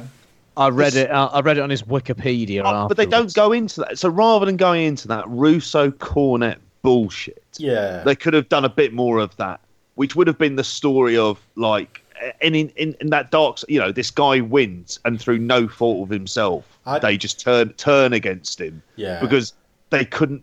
They wanted to book shoot fighting. How defensive is Jim Ross on that point as well? Like on the on the doctor. on Yeah, that- He's defensive up, throughout this he? series. Yeah. Oh, he's not. He's not been a great talking head. Like, I've, it's interesting because you, we got to see that and being so defensive. But like, yeah, even Meltzer will peddle that line of like, oh, you know, there was no conspiracy. It's like, hmm, wonder who your sources. There was no conspiracy there. Well, maybe it's uh, you make good old Jr. That could be uh, the reason behind that. Um, yeah. I would like more on that. And you know what? You know what else I would like more on? The Godfather. How cool did he come across? Like, Oh. Oh, yeah. what a bloke! Like proper The like. riddle of his day. Oh yeah, like Yeah. that was always the story, wasn't it? Like like you said on the documentary, five in the morning till one in the afternoon, he'd be working shifts in some strip club, and then he'd be a wrestler like other parts, and like he literally ran strip clubs and was smoking weed before his fights, and just he comes across as like I know a lot of those things aren't the best habits, but he comes across so fucking cool. Like yeah, He looks was awesome. happy. Yeah, oh, he do- looks like he's got a good life, doesn't he? Yeah, yeah. He looks he looks all right. He looks content at this point in mm. time. He was good fun. Yeah, He, was, great. like kind of like sort of a nice bit of levity. yeah, Whereas, you know, what's the central thesis of the show is that Vince Russo comes up with this idea because He wants JBL. see JBL to be knocked out. as we do all. Him and Alcohol, I enjoyed watching them uh, get him knocked out again. To be honest. Yeah, I, I I don't disagree with the idea of the sentiment, but like I can remember it at the time and seeing and being kind of intrigued by it, not really knowing. Oh, I thought it was boring as fuck, mate. I hated yeah, it and like, then at the time. seeing the first one and it was like, oh, this is shit. Hmm. Yeah, yeah, and- With the JBL thing, like Russo's comment, I laughed at initially, but then that clip of Russo watching him getting knocked out and laughing, but then being like, "Oh, I feel bad." It was kind of like, ah, he's saying that for the cameras. I Like, that. he doesn't feel bad, but I was watching this thinking to myself, another episode I'd love to see in the next series, an entire episode on Bradshaw as a bully, like a proper hatchet job Ooh, on that'd be good. Like that's an episode. Like you think you can get on, you get uh, you can get Russo back. He'll talk Justin Roberts. oh, Justin Roberts, the Blue Meanie, Joey Tracy Styles. Smothers. I'm well up for seeing a bit of Tracy Smothers. Yeah, Joey Styles. Um, I'm trying to think of who else. Duke the Dumpster Droese potentially as well. Like there are loads of guys you could probably you could probably take a payday on this and just do a hatchet job on JBL. And you know what? I'd be uh, well all right with that if they if they were up for it. Yeah, me too. Yeah, that's there you go. Ideas for season three. Um, because again, I, I, I thought these. zoom off. You're desperate for that one. Can you do the, the narrator for that one? I think you'd be better That's than the dark, the darkest of stories. That one. Have you seen any of his matches? I would have done Yeah? a long time ago, not not recently. What was he? Ju- How was he? Just this shoot interview, that was lies. How was his? How was he in ring? Just a fucking bloke in the seventies, isn't it? lamping shit out of each other and can barely do any moves. I thought he was like Doing a pretend charismatic. tough guy stuff. I thought he was like a charismatic baby face who came to the ring with a boombox or something. Was he? Well, I didn't see that. I Mate, might, I you- might you- easily be getting mixed up with someone else. But I was I going to say, you're getting mixed up with PN News. It's an easy mistake to make. JP, Maybe have him in Dark Side of the Ring. PN News. you need to get on your Zoom off, JP. All right. Yeah. We need to get that going.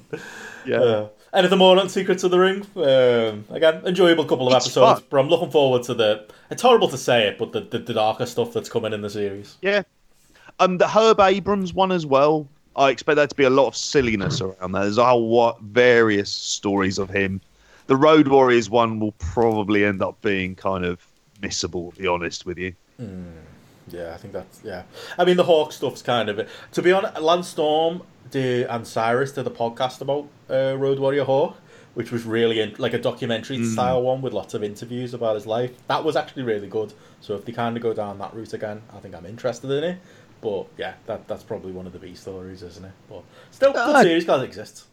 Do you know Buck Zumhofe was a jobber in WWF in the early 90s? That might got have that- been it. Does JP? I like he Zuda should. versus Buck Zumhofe, Undertaker Zumhofe, Bulldog Zumhofe, Kamala versus Zumhofe. Did you, did you need to get this episode sorted out? There's a clip for you here, JP. AWA Wrestling, Jesse Ventura rips the sick pervert rock and roller Buck Zumhofe a new one. He wasn't wrong, was he? I'll send it over to you. Yep. He certainly wasn't wrong, Jesse. Like unionisation, very much ahead of his time on that. Hey, there's a Secrets of the Ring. I'd love one on Jesse. What a man. Oh, Oh, that would yeah. be great. Oh, you could just Yeah. see the whole thing on that. Didn't he like sue some soldier because he was talking shit about him in a bar it or was something? um, Bradley Cooper's uh, character. That's right, uh, from the, uh, the- That's right. Yeah, American Sniper. American Sniper. Yeah, What- that's it. Yeah. A great dark side of the ring that would never exist would be, and it's be a really kind of current one, what happened in Saudi Arabia. Just to get people talking kind of unfiltered about what happened in Saudi Arabia and the lockdown and stuff like that. Might have to wait Just a few a- years for that one. with with the play, yeah, we'd have to wait. Yeah, we'd have to wait till Vince is dead, wouldn't we? Before anyone's ever really. I reckon. Luke Harper would open up on, or Brody Lee would open up on He that. would. Oh, He seemed true. pretty irate at the time. Yeah. Get Gallows and Anderson out the company. They can do the, you know, the making of them main event in WrestleMania plus Saudi Arabia. They got some great shoot stuff coming up when they're out the company, ain't they? Pauruti. There's another one. That's a whole story. Yeah, they should do Yeah. that. Awesome. Uh, well, right, well, we're uh, almost at two and a half hours, so uh, I don't know how we managed. it. seriously? yeah, we did six hours at the weekend, Joe, and then three hours tonight. Well, Hey, it's that's what we do. blown by. It's what we do. Yeah. It's extra content. Time for people. flies when you're in lockdown, doesn't it? Yeah, that's it. And this As is it like doesn't. This is like the bank holiday special for people to enjoy. You know, across the weekend. You know, take your time with it. Listen. Hopefully, hopefully people have uh, listened to it in blocks or something. But anything you go, guys want to mention before we uh, we go too long? Anything before we go? I'm looking forward to JP's uh, Buck Zumhofe reviews next week. I'm just going to send you a Bobby Heenan versus Buck Zumhofe from AEW, A Triple A, uh, AWA uh, match as well, mate. You up for that Okay. one? Yeah, yeah. Go and send him across. I know I'm gonna you, have to uh, go in you- depth on his story, aren't I? As you said, you're more than willing to watch shit, so you know. Here we go. He's the a pretty guinea pig as always. despicable bastard. but I'll have a watch of his match. Good lad. Uh, sp- speaking of, well, I suppose there's not a good segue there. It's not really despicable bastards, but speaking of uh, better stuff to watch, uh, me and you, Joe, we got something to plug, haven't we? We're going to be, uh, you're going to be joining us, uh, like a, a, so I call it a joint production uh, with British Wrestling Experience. Me, you, and James, you're going to sit down and revisit Ring of Honor Unified from little old Liverpool's Olympia in 2006. Uh, shit, I, I think we're going to need more than three hours for that one. Yeah, I'm really looking forward to that one. I haven't seen the show in years at this point, so it's going to be really fun to watch about. You know, I think last time I would have watched anything from it, I probably would have just watched about the main event. So, in terms of the full show, I will be skipping Davey Richards' Jimmy Rave because it's shit, and it's like 20 minutes, and I've seen it several times, and I know it's bad. But I'll give Davey Richards a good ripping because he's shit. Um, but yeah, really looking forward to it. Be good to have a chat with Jamesy again and relive some memories, eh, Benno? That's it, mate. You can, people can listen to how me and you met, how me and James you met, how you and James you met, what a historic uh, run of shows uh, the Ring of Honor UK shows were, especially that one. Uh, so, Why yeah, Ring of Honor ran Liverpool in the first place? I can, I can, I can fill you in on a bit of that. Oh, well. yeah. So yeah, yeah. Look, for, look for that on the uh, British Wrestling Experience feed. I'll probably uh, try and do a deal with John and Wayne and uh, sneak it onto our feed as well next week too. Uh, so yeah, that's next week. We're also going to sit down with Martin and do a bit more WCW as well. Do we want to give away what we're doing, or give people a chance to watch it, maybe, or do you want to keep it a surprise? Uh, we'll talk about sort of NWO sort of era WCW, I suppose. Yeah. we? There you go. Yeah, maybe I'll give it some good. Nitro sort of content uh, from sort of 97 ish, I suppose. Yeah, Yeah. so we're going to jump forward in time a little bit from our uh, 1994 Spring Stampede review. So yeah, that should be fun too, uh, following up as well. So yeah, keep an eye out for that. Might do. It's all up a bit in the air at the moment because we don't know really what's happening with wrestling. We're all sick of uh, MC Arena wrestling. You know, there's dark Yeah. side of the ring, and I'm sure there'll be news and stuff. But you know, we might sneak in a couple of bonus Em- episodes while we're bored too. So keep an eye out. Weirdly, and I won't go in depth on this because obviously we've gone over two and a half hours. MLW had a Mance Warner versus MJF loser leaves MLW match Oh, in an what's empty arena. Oh, was it any good? Uh, it was a brawl around an empty arena, a site that I'm very, very, very familiar with. Even though this one, and I've realised what they've done, they've worked out a way of using pr- like talents recording promos on their phones and stuff to send in to kind of flesh out the show. They've been doing that a lot, which has meant that these set of like pencil uh, uh, ECW Arena or 2300 Arena shows, they've kind of made got six weeks of TV out of, and then they're off to the Mexico ones, and then that's kind of them done. So, like it was, it was a standard brawl around the place. It was an easy episode to watch. Some of the wrestling isn't necessarily great. Um, they've written out MJF. I look forward to it. Yeah. I'll, I'll probably watch it. I enjoyed MJF's run on, uh, yeah, on it's, MLW. it's an it's an easy watch and it's a guilt free watch Hmm. because Joe mentioned it before and I agree with him on this. I'm watching that AEW and I'm thinking, then why are these people in the crowd? None of this should be happening. Mate, it's like watching a lot of snuff Yeah. movies at the moment, watching this empty arena stuff. Oh, mate, when they did that uh, that fucking twenty four seven title thing on Mania, where you had like fifteen goons all running around together, it was like you don't need to do this. We don't need we No. don't need that. We don't need Jimmy Havoc pulling tongues out. We don't need like half of this stuff to be happening right now. But yeah, there you go. Did that- MLW guilt free. Did that Gronk Exactly. bollocks with him winning that title get any mainstream pub? No, I, I I I always think that's overrated mainstream pub. Like what what do they actually do with it? Did they create more fans? I don't think they do. Like It's No. social media pub that ends up in the same ends up in the same echo chamber and kind of disappears because it isn't too different. And celebrities getting involved in wrestling is is kind of now it's part it's jumped the shark quite a while ago. yeah, he's not Mike Tyson, is he? Let's all be honest. No, Um, exactly. But uh, but anyway, we were trying to wrap that, so we should probably wrap. If you if you do watch MLW though, yeah, you can leave your ratings on the Grapple app. Uh, that's a, a recent addition to Grapple, in case anybody's uh, missed our previous public service announcements about it. Again, if you're watching retro WCW like we're planning on doing, you can still rate that. Stardom, Pro Wrestling Noah, PWG. Beyond are on there uh, as a promotion that might go under the radar as a, a promotion you can rate. Yeah, Garrett's doing the Lords out there, and uh, I suppose it's not too Yeah. busy right now, but that's a lot of promotions for him to keep up with. So yeah, Go, make, make go back and ra- go back and rate some of the classic stuff because that's Oh, yeah. what we've been doing and it's it's great fun. Indeed, yep. So that's what we'll be doing. Like I say, keep an eye out for that unified special with me, Joe, and Jamesy. We'll then be doing keep an eye out for our WCW 1997 special as well, and yeah, just keep an eye on the feed as well because you never know what might drop in. But yeah, that's it for us for another episode. We'll catch you again soon. Bye. Good shot, kid. I think you got him. Good shot, kid.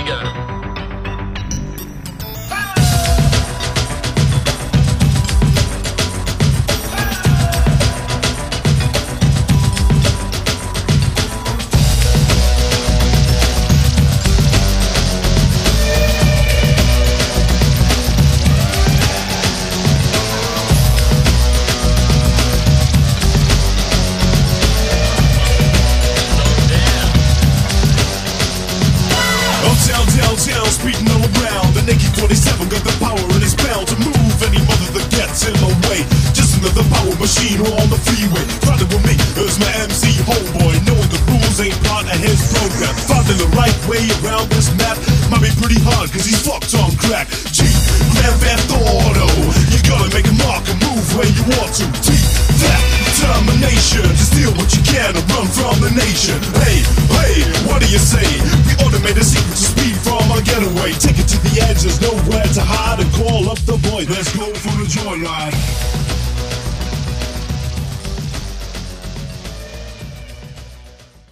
Um, trying to think of a good Jill Dando picture. There's a fucking, that's a statement, isn't it? Keep it as the, I'll keep it as the that? title. I won't use it in a picture.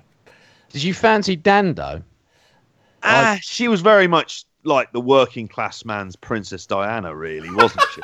Well, she. I, I used to get them mixed up. I used to think they looked very much alike. they did, and it was what within two years of each other. Yeah, 97 and 99. About 18 months, really, because Dando, I think, was early 99, wasn't she? Oh, the real people's princess. Mm. The real people's princess. Here we go.